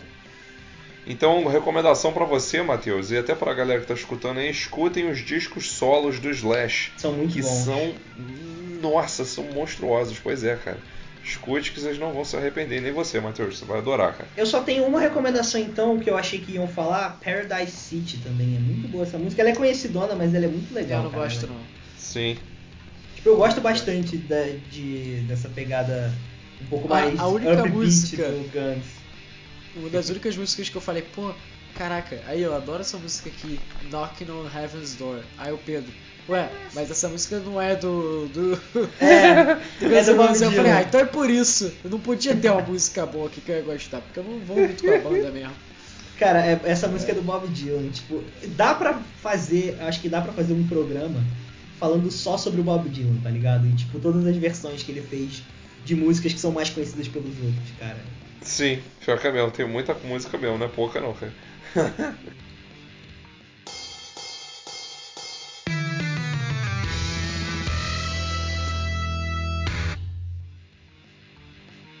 próximo guitarrista, é, prova provavelmente quase ninguém vai conhecê-lo, é, mas eu, eu, super recomendo ir ouvir a banda dele, que se chama Dream Theater. É, eu Sim, falei que provavelmente ninguém vai conhecer, mas tipo, inocente eu, porque muita gente conhece, estou viajando. E cara, o guitarrista do Dream Theater é excepcional, é absurdo que esse cara cria, além de ser um puta do compositor absurdo, fazer uns negócios que ninguém faz, umas criações fodas, fodas. Não sei nem como, por onde começo é, só tem álbum absurdo fazendo crítica é, tanto ao futuro como ao que a gente tá, tem feito. É, além de trazer isso tudo num rock. E se você é um cara que gosta também, agora uma curiosidade, se você é um cara que gosta de, de artezinhas bonitinhas, você vai adorar as capas dos álbuns do. É, Dream Theater, Dream Theater. Sim, são lindas. São muito, muito maneiras. E, Sim, são lindas. Cara, existe música do Jim Fury, que, uma específica que é Six Degrees of Inner Soul, é, é, que tipo tem 42 minutos. E, cara, essa é a primeira que eu vou indicar, não é a que eu mais gosto. Mas eu acho que todas as pessoas deveriam dar pelo menos uma chance para ouvir uma música desse, dessa proporção e ver o que, que dá para fazer em 42 minutos com a música. É, essa música, pra vocês terem ideia, tem uma orquestra nela é, é simplesmente absurda. É, é, muito, muito foda. É, eu indico também Another Day, que é, é, é, tipo a minha música favorita, né? Que ela não é tão grande, ela tem uns 3 minutos, se eu não me engano. Mas ele faz a mistura ali com o sax. É, a, tra a transição da guitarra com o sax fica absurda. O John Petrucci é sensacional. E a terceira, que é a música que eu mais gosto agora, é Change of Seasons, do próprio álbum, né? Change of Seasons, que Sim. ela é, tem uns 25 minutos, mas é uma música sensacional. ouçam tudo, ouçam Dream Theater, engulam Dream Theater, bebam Dream Theater, jantem com Dream Theater. Bom, é, falar do Dream Theater, cara, pra mim é uma coisa muito engraçada, porque quando eu era moleque eu escutei Dream Theater, mas nunca escutei assim de forma. Meu Deus, preciso escutar Dream Theater, mas foi um negócio que foi apresentado a mim. Eu, a princípio, eu tinha preconceito com eles, cara, porque eu achava que eles eram muito técnicos. Só que ao decorrer dos anos eu fui. Eu vou, assim, a maturidade como músico, a gente vai mexendo em muita coisa, cara. E você começa a ver que os caras não são só técnica, o Dream Theater tem muito sentimento. É, tem uma música que eu não vou conseguir me lembrar exatamente o nome dela agora, cara. Me fugiu a mente, uma, uma, uma, triste, uma tristeza, inclusive, me fugiu a mente agora não dessa música. Que é uma música que fala sobre um menino autista, cara. E é impressionante o sentimento que eles passam naquela música, a música curta, inclusive Dream Theater, uma das músicas assim que o pessoal brinca, ué, Dream, Dream Theater faz música curta? Faz. E é uma música maneiraça. São pra, é uma banda para vários estilos, né? Sim, sim. É, eu não consigo me lembrar o nome da música agora, é uma música linda, cara, é uma música muito bonita mesmo, tá entre as baladas do Dream Theater. E eu recomendo ela, se alguém lembrar aí, comenta por favor no, no, no Instagram. É, e a outra, uma outra coisa que eu gostaria de falar do Theater é isso, é assim, o, sempre dotado de músicos muito muito bem muito competentes e muito realmente dotados de talento. é, o Petrucci, o Portnoy, é, depois quem foi seguiu no lugar do Portnoy também, fala o nome dele aí, Matheus, que agora não vou conseguir lembrar o nome dele agora. Meu Deus, você já falou várias vezes aí. O? O batera até que você mandou o solo dele hoje. Mike Mangini. Isso, que é também um monstro de baterista. Monstro, ele usa uma bateria que é quase uma casa, é, vem em cima dos lados. E acho que assim, uma coisa que é muito legal falar do Dream Theater é, é esse lado super criativo deles e super né, é, bem trabalhado. E uma das músicas que eu gostaria de recomendar é do disco Train of Thought, que é um disco nem, nem muitos, muitos fãs do Dream Theater não gostam muito dele, mas eu gosto pra caramba desse disco. E a música se chama As I Am, que é a música que abre o CD, que eu acho que é a minha música favorita do Theater, cara, que é uma porradaria maneiraça a música, cara.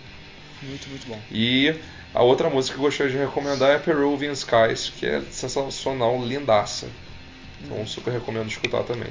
Eu me e esse aí foi o momento, galera. Tudo.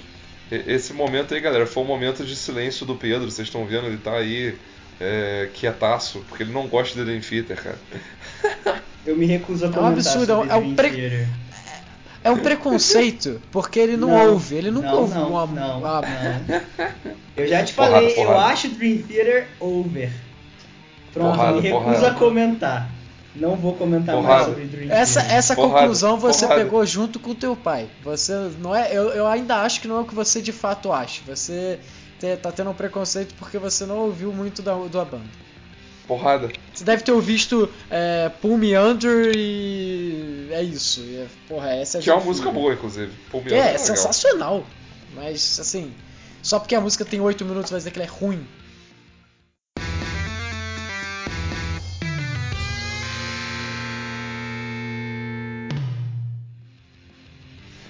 É, vamos falar agora de um camarada que é, é, falado por muitos como o melhor nessa área que eu vou citar agora, que é cantar e tocar guitarra ao mesmo tempo. E esse camarada é nada mais nada menos que James Hetfield, que é acompanhado também de Kirk Hammett, fazem a dupla de guitarras do icônico Metallica.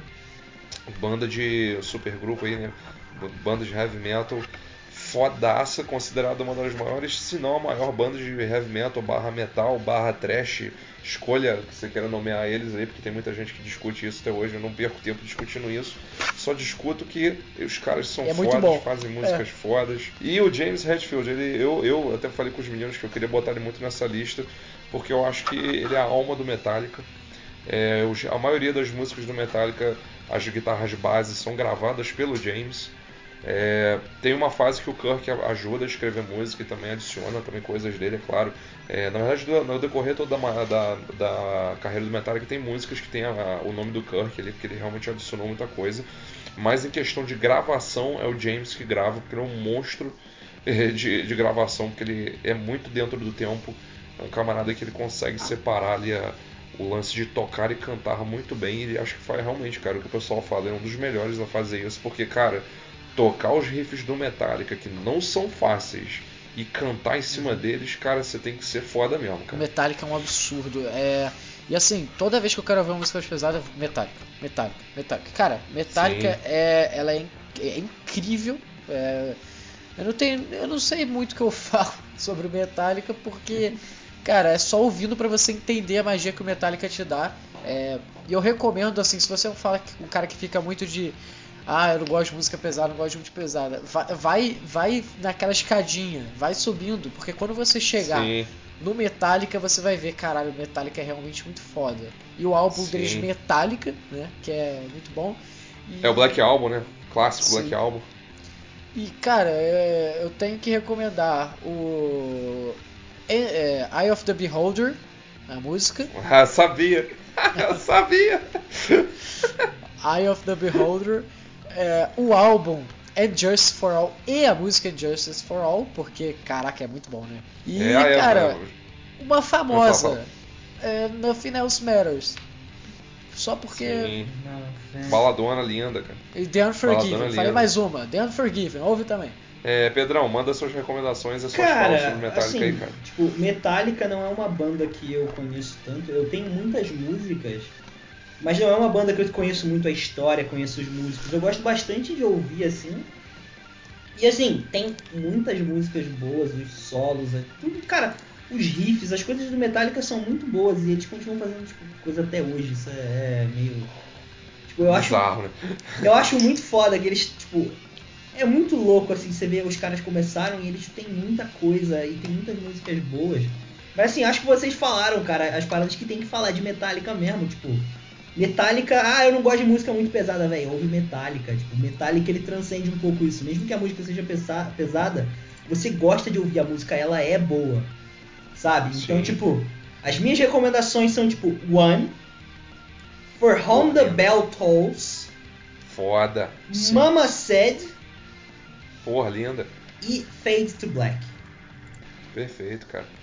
Pô, do caralho você comentar essas músicas, Pedro, porque eu acho que você pegou um leque que o Metallica faz muito bem, que tem muita gente que reclama disso do Metallica, e eu, eu, eu sou o contrário, eu acho isso foda no Metallica. Que vem aqueles fãs babacão falando, ah, o Metallica se vendeu ali do Black Album. Tem que fazer que... música heavy é. metal. É... Ah, meu irmão, porra na moral, vai caçar um serviço, porque, cara, o Metallica não é bobo, os caras querem vender a música deles. Qualquer banda que comece a fazer música vai querer se vender porque quer fazer sucesso, quer, quer ter seu, sua música reconhecida. Então, não é errado é você papo... gostar da parada só porque ela é diferente da banda. Você não tem que ser o chato que. Ah, não gosta Ditador de, nada, de regra. Fuja. É, vou, vou, não pode fugir do, do clássico. Ah, porra. É, pois é, o cagador de regra, né? Pelo amor de Deus. Então, cara, acho que o Pedro aí, pô, amarrou benzão aí a, essa parada, né? Que é o Metallica é, super diferenciado, que eu acho que é a marca registrada deles mesmo, cara. Que é ser super pesado ali, vamos supor, tocando Master of Puppets. E do nada os caras também sabem escrever uma bela canção como é Mama Said, que eu acho essa música linda, cara. E aí, aproveitando o gancho, vou deixar minhas duas recomendações. É, eu vou deixar um álbum e uma música. O álbum, que é um álbum que todo mundo que estiver escutando aí vai, se for fãzão chato, vai ficar boladão, que é o Load. Load é o álbum que vem logo depois do Black Album que o Matheus citou, que é um álbum que começa a fase ali que o pessoal chama a fase mais rock and roll Não, não é o que vem depois não. Ah, não, é assim, assim, desculpa, desculpa. É assim, assim, assim. Que é um álbum de 96, que é um álbum foda, eu adoro esse álbum. Load. É, e a música que eu gostaria de recomendar agora é da fase mais antiga do Metallica, que é uma das minhas músicas favoritas de Metallica, se chama Battery, que abre o clássico Master of Puppets, cara. Que essa música é o cara, zaralho. Eu, eu sempre confundo Master of Puppets com Master of Reality do o nome, né? Do Black Sabbath. do Black Sabbath. Sim, normal, cara, acontece.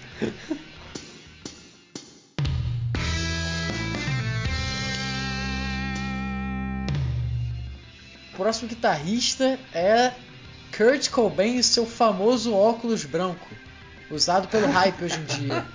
É, Muito bom. Cara, o Kurt Cobain é um dos maiores guitarristas de todos os tempos. Ele é, ele é bizarro na guitarra. Ele é a alma do Nirvana. É, é foda o trabalho do cara. É um puta compositor. Não tem nada de Sim. errado com o cara. E eu acho que o Nirvana também foi uma também é uma revolução pro rock, né? Porque Sim. assim, assim como o Queen aqui, eu vou até citar é, o Queen tem aquela parada do. Cara, se, se alguém fizer na, na sua sala de aula isso daqui, você já vai reconhecer. Sim, é, perfeito. Assim, assim, como se alguém fizer bom, bom, bom, bom, já vai reconhecer também. Né? Sim, perfeito. Então é, é uma parada muito, muito louca do que o Nirvana te traz e é uma experiência muito diferente de qualquer outro rock, é, por assim dizer, né? Sim. E eu acho bem louco é... isso. E eu quero indicar About a Girl, porque eu gosto pra caralho. Tá, é um pouquinho melosa, mas é muito bom. Ouçam a About a Girl. E Lithium, do, do próprio. Como é que é o nome do álbum, gente? Eu esqueci. Nevermind. Nevermind. Never é. Cara, assim, o Nirvana, eu gosto muito de Nirvana e eu gosto muito do estilo que o Nirvana começou, que é o grunge, assim, tipo, é uma das paradas que eu mais curto, assim, nas músicas, tipo, anos 80, assim, pra frente, é o grunge é um dos meus estilos musicais preferidos, até um pouco por causa daquela parada dark que eu falei assim. Eu gosto Sim. muito de Nirvana. Eu, eu, vou fazer um disclaimer aqui. Eu fui contra colocar o Kurt Cobain na lista, mas é porque o Qual critério. disclaimer? Polêmico. É, eu, o critério que eu estava usando é um pouco diferente do critério que a gente acabou adotando depois, entendeu? Então, tipo, o critério que a gente adotou agora, ele leva em conta importância e mudanças. Então, tipo, o Kurt Cobain, ele entra muito nisso. Eu gosto muito do Kurt Cobain. E eu até fico brincando, né, que eu falo que o Dave Grohl é o melhor guitarrista do Nirvana. Não é. Mas, tipo... você fala isso de verdade. Ah, ah. Não, tipo... Faz média o, não. O Kurt Cobain, tipo, ele é, ele é muito foda. Eu gosto pra caralho do Kurt ah. Cobain, eu fico falando isso pro ah. Matheus. Assim como ah. eu. Fala. É que o, o Dream Theater eu, eu realmente não gosto, mas o, o, Kurt, o Nirvana foi pra zoar. Tipo, eu gosto pra caralho do Grunge e eu boto muito no, no Nirvana isso. E tipo, a, eu tenho três recomendações, cara. Rape Me, é Sim. Heart Shaped Box. Sensacional. E a versão de The Man Who Sold the World. Essa música original Porra, ela é. Foda. Pô, do essa música, David Bowie. David Bowie, só que tipo, a versão do Nirvana ela dá uma. Uma parada um pouco mais é, grave, assim, fica Melancólica, né? Melancólico. O Nirvana ele é melancólico, achamos a palavra, muito bom. Sim, sim. Pô, aproveitando aí o fio da meada, Pedrão, vou falar um pouquinho da minha experiência com o Nirvana. Cara, Nirvana pra mim é o... foi a banda que me introduziu ao violão, cara. Porque eu já queria tocar alguma coisa, eu tava querendo começar a tocar um instrumento. Minha mãe na época só falou comigo que eu só iria tocar outros instrumentos se eu começasse pelo violão. E o Nirvana, cara, foi a banda que eu olhei e falava, porra, cara, eu quero tocar essas é. músicas no violão. Porque todo mundo falava, né, porra, Nirvana é uma banda boa de você começar, cara. São simples e são super pegajosas as músicas. E, cara, eu nunca me esqueço que quando eu finalmente consegui fazer o Chacundum de Smells Like Teen Spirit, cara, foi, é, foi assim, a coisa mais feliz do mundo naquela época para mim aprender a tocar aquela música, cara. E eu tenho até hoje, cara, o disco do Nevermind, é, que é da época, inclusive, que um amigo meu me deu de presente, um amigo meu de escola. Se ele estiver aí ouvindo Ítalo, um abraço para você, cara, que me deu esse CD de presente. E, cara, é um CD que eu tenho até hoje. Tem também a versão Deluxe, que saiu depois, que é de aniversário do, do álbum. Mas, cara, o Nirvana, assim, tem um lugar muito especial no meu coração. Por ser essa banda que basicamente fez a minha adolescência ali no, no rock, cara. E especialmente começando com a música, cara. E uma coisa que eu também acho legal comentar do Kurt, até uma coisa que o Pedro falou aí desse lance dos quesitos de guitarrista. Muita gente fala que o Kurt, ah, pô, o Kurt não era nenhum virtuoso e tal, coisa do gênero. E realmente ele não era, cara. Ele, inclusive, eu acho que uma parada que eu acho que ele sempre deixou muito claro é que ele sempre falava, cara, eu não sou um bom guitarrista, eu sei escrever música, só isso. Uma das músicas que eu quero muito recomendar, que é do álbum que o Pedro também mencionou, é Serve the Servants, que abre o álbum em útero que é o álbum mais assim super de críticas do Nirvana. Eu adoro essa música. Ela é uma música que bate muito em crítica social também. E outra música também que eu adoro do mesmo álbum, que também vou recomendar para vocês, é Penny Royalty, que é uma música super crítica também sobre um chá, cara, que ele causava aborto espontâneo, cara. Então é o Kurt. É, pois é, o Kurt falava nas paradas pesadonas e esse é uma, uma das músicas que eu acho que tem uns temas assim pesadérrimos e ao mesmo tempo a música né, que está ali é, trazendo à tona essas questões sociais nossas, cara, do dia a dia. Acho que o Nirvana ele tem muito a ver com isso.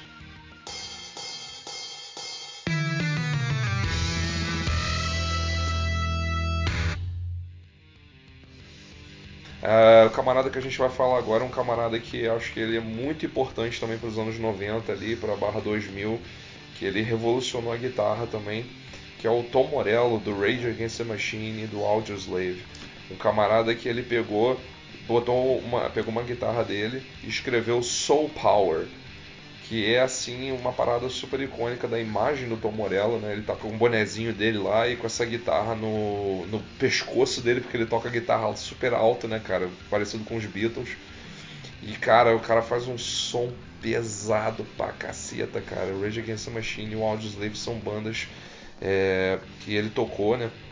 E deixou a marca registrada dele, que não é ser um guitarrista super virtuoso em questão de solo, mas de criar efeitos e de ter bases de guitarra muito pesadas e muito bem é, bem trabalhadas e memoráveis. Então assim, o Tom Morello para mim ele ganha já nessa nessa pegada aí. E aproveitando recomendar já de uma vez aí as minhas duas músicas favoritas do Tom Morello. A primeira é Bulls on Parade do Rage Against the Machine e a segunda é do Audioslave, que é Coach Easy, que abre o primeiro álbum do Audioslave, que eu acho essa música sensacional. É, eu já queria engatar aqui e. Cara, é, eu conheci o Audioslave não tem muito tempo. e eu viciei, deu uma viciada absurda aí nos últimos dois meses. E eu fiquei. Eu não, eu não sou fã do Rage Against the Machine. É, Rage Against the Machine? Como é que é? Sim, sim. Rage Against the Machine, isso mesmo. Uhum. É, só que, cara, é, o Aeroslave é, eu acho bem diferente. Eu tentei, eu, é, ouvi bastante o Rage Against the Machine, mas realmente não rolou.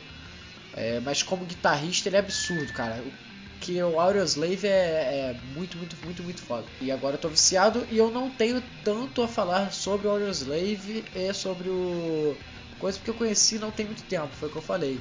Mas como eu já ouvi bastante, já tem como recomendar aqui. E seguinte, cara, ouçam Show Me How to Live. Nossa, que fodaça essa música. Show, show me, muito foda. É, e É, não, eu, cara, eu, eu, eu, nem conhecia a música, só que eu sabia que ele ia falar Show Me How to Live na primeira vez, eu já fiquei Show! Foi bizarro. Muito bom. É, Doesn't Remind Me, né, do Sim. Out, Out of Exile, que, que é foda, e ouçam Out of, é, o Out of Exile, que é o álbum, e a música também tem, não tem? Uma música Sim, que eu acho que é sensacional, Matheus. Ótimas e... recomendações, cara e Your Time Has Come. Nossa, sensacional também. É, porque não tem coisa ruim na Aeroslave. Devo concordar, cara. Muito boa, cara, a banda. Cara, eu sou poser. Eu, tipo, eu conheço muito pouco de Aeroslave e não conheço eu sou poser. nada de, de Rage Against the Machine, tá ligado? Então, tipo, eu gosto. Se você colocar o álbum, eu vou ouvir. Eu vou curtir, mas assim, eu não conheço o nome, não conheço as músicas. Só que, tipo, tem duas músicas que eu gosto demais, que é I Am The Highway e Like Nossa, a Stone. sensacional. Que são, tipo, Like a Stone eu aprendi a tocar no violão, essa música é sensacional. Eu gosto demais de Like a Stone, eu acho a letra linda. E, tipo, é, são as duas músicas que eu conheço, mas, pô, é muito bom, cara. Audioslave é legal, velho. Audioslave é bom. É, não, você falou. Legal você falar de letra, Pedro, que o Audioslave, né, cara? O que era o cabeça de letra era o saudoso Chris Cornell, cara. Que, né, infelizmente teve a vida. Teve um fim de vida parecido. Parecido, não é basicamente igual ao do Kurt, né?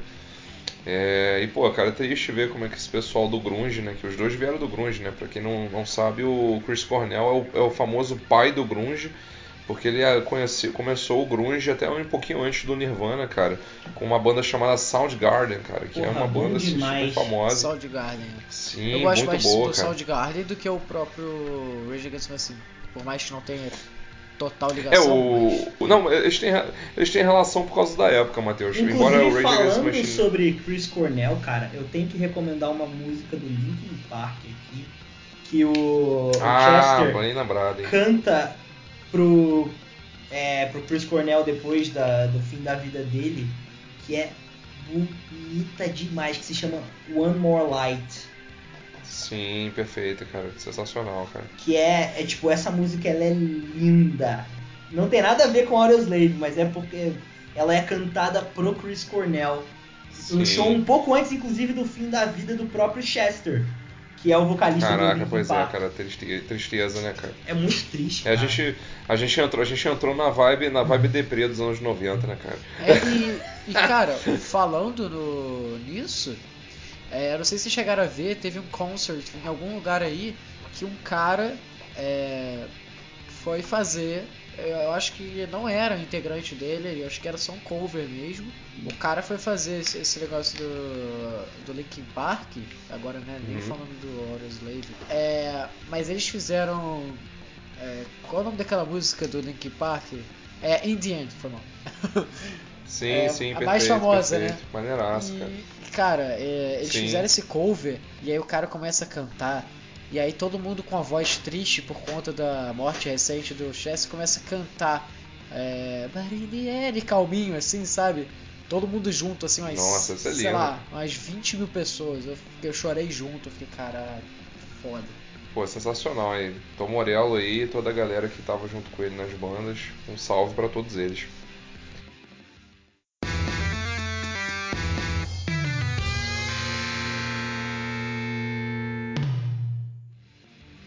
Então, o último guitarrista que a gente vai falar é o Mark Knopfler, do Dire Straits. Assim, tipo, O Dire Straits ele é um estilo de rock bem diferente, assim, tipo, na minha concepção. Eu não sei explicar o como eles são diferentes, sabe? Tipo, o Mark Knopfler ele mesmo fala que ele, ele, tipo, ele quebra muitas das regras de se tocar guitarra, tá ligado? Ele faz umas paradas muito absurdas, ele tem.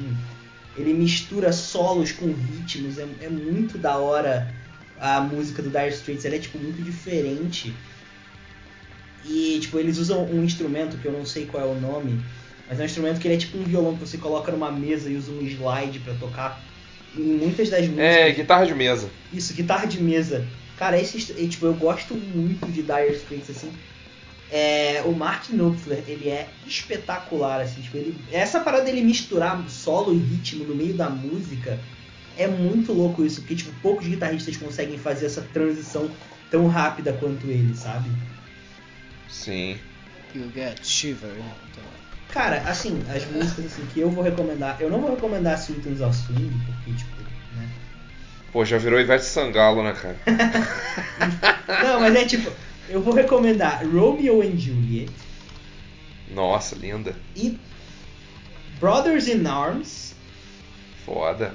E Private Investigation. Sensacional, cara. Cara, Dire Straits então, é foda.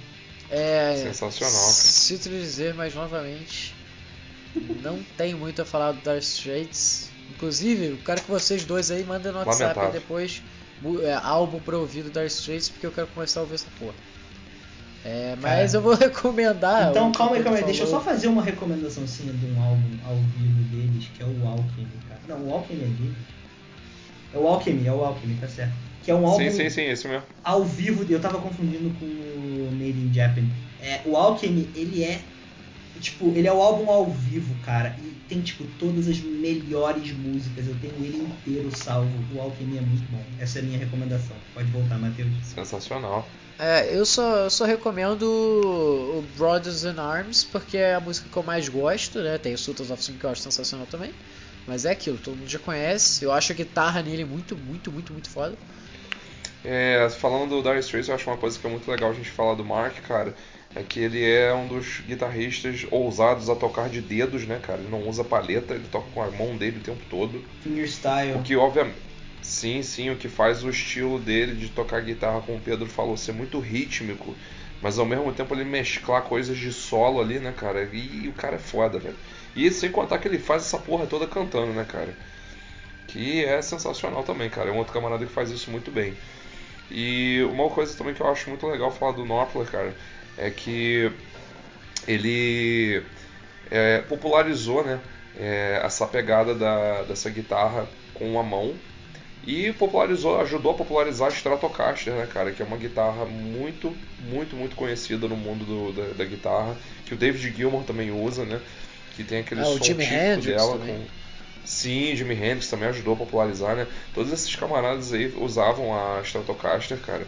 E ele, o Mark Knopfler foi um outro cara que popularizou numa década diferente, né? Vamos botar, o Jimi Hendrix popularizou em 60, o David Gilmour em 70 e o Knopfler foi popularizar nos anos é, 80, o... cara.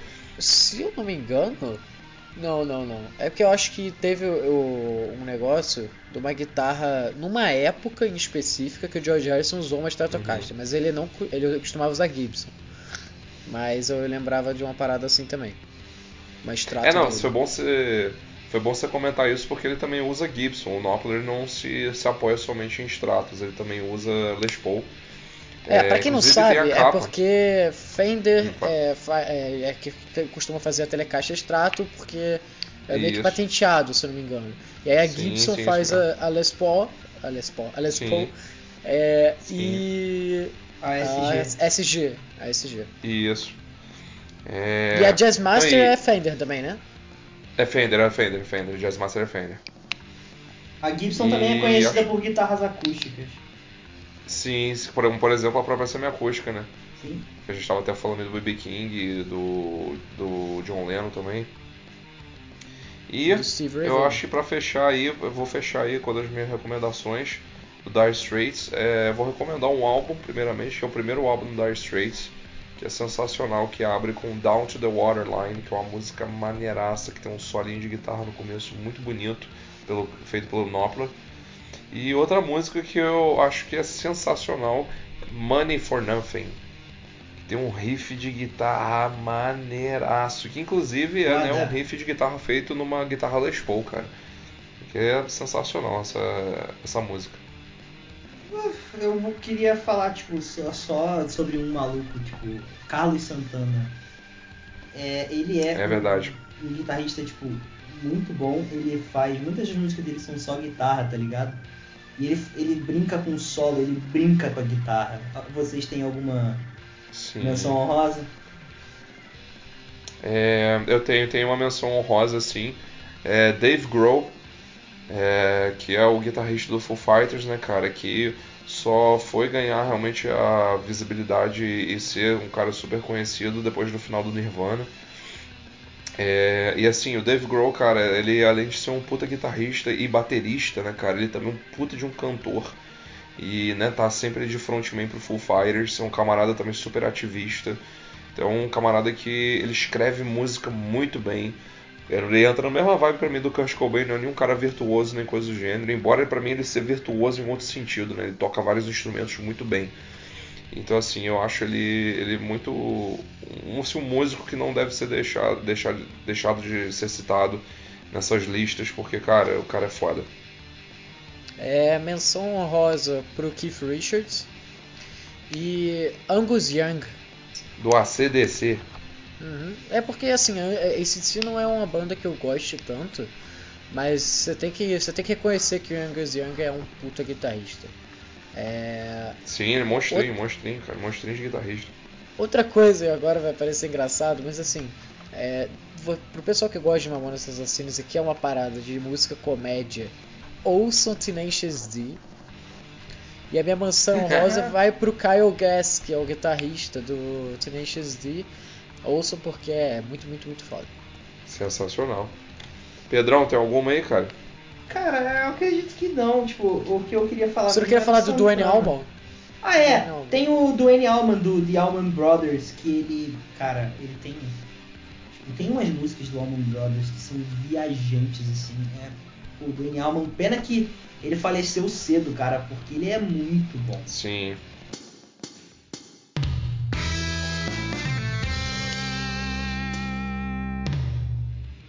Pessoal que estava ouvindo até agora, o podcast vai se encerrar, mas ouça porque a gente tem alguns avisos para quem não pegou no início do podcast e um outro comentário aqui que a gente quer fazer. Galera, a gente queria falar aqui também que todas as músicas que vocês ouviram de indicação, né, todos os nomes de indicação, a gente criou uma playlist no Spotify. É, a gente vai colocar o link dela, é, ou então você pode ir no perfil do Talcando, que você vai encontrar a playlist lá, tá? A gente vai colocar do, esse link no nosso Instagram. Então vai estar tá lá na publicação. Vocês pesquisem lá do Talcando Podcast que vai estar tá tudo lá.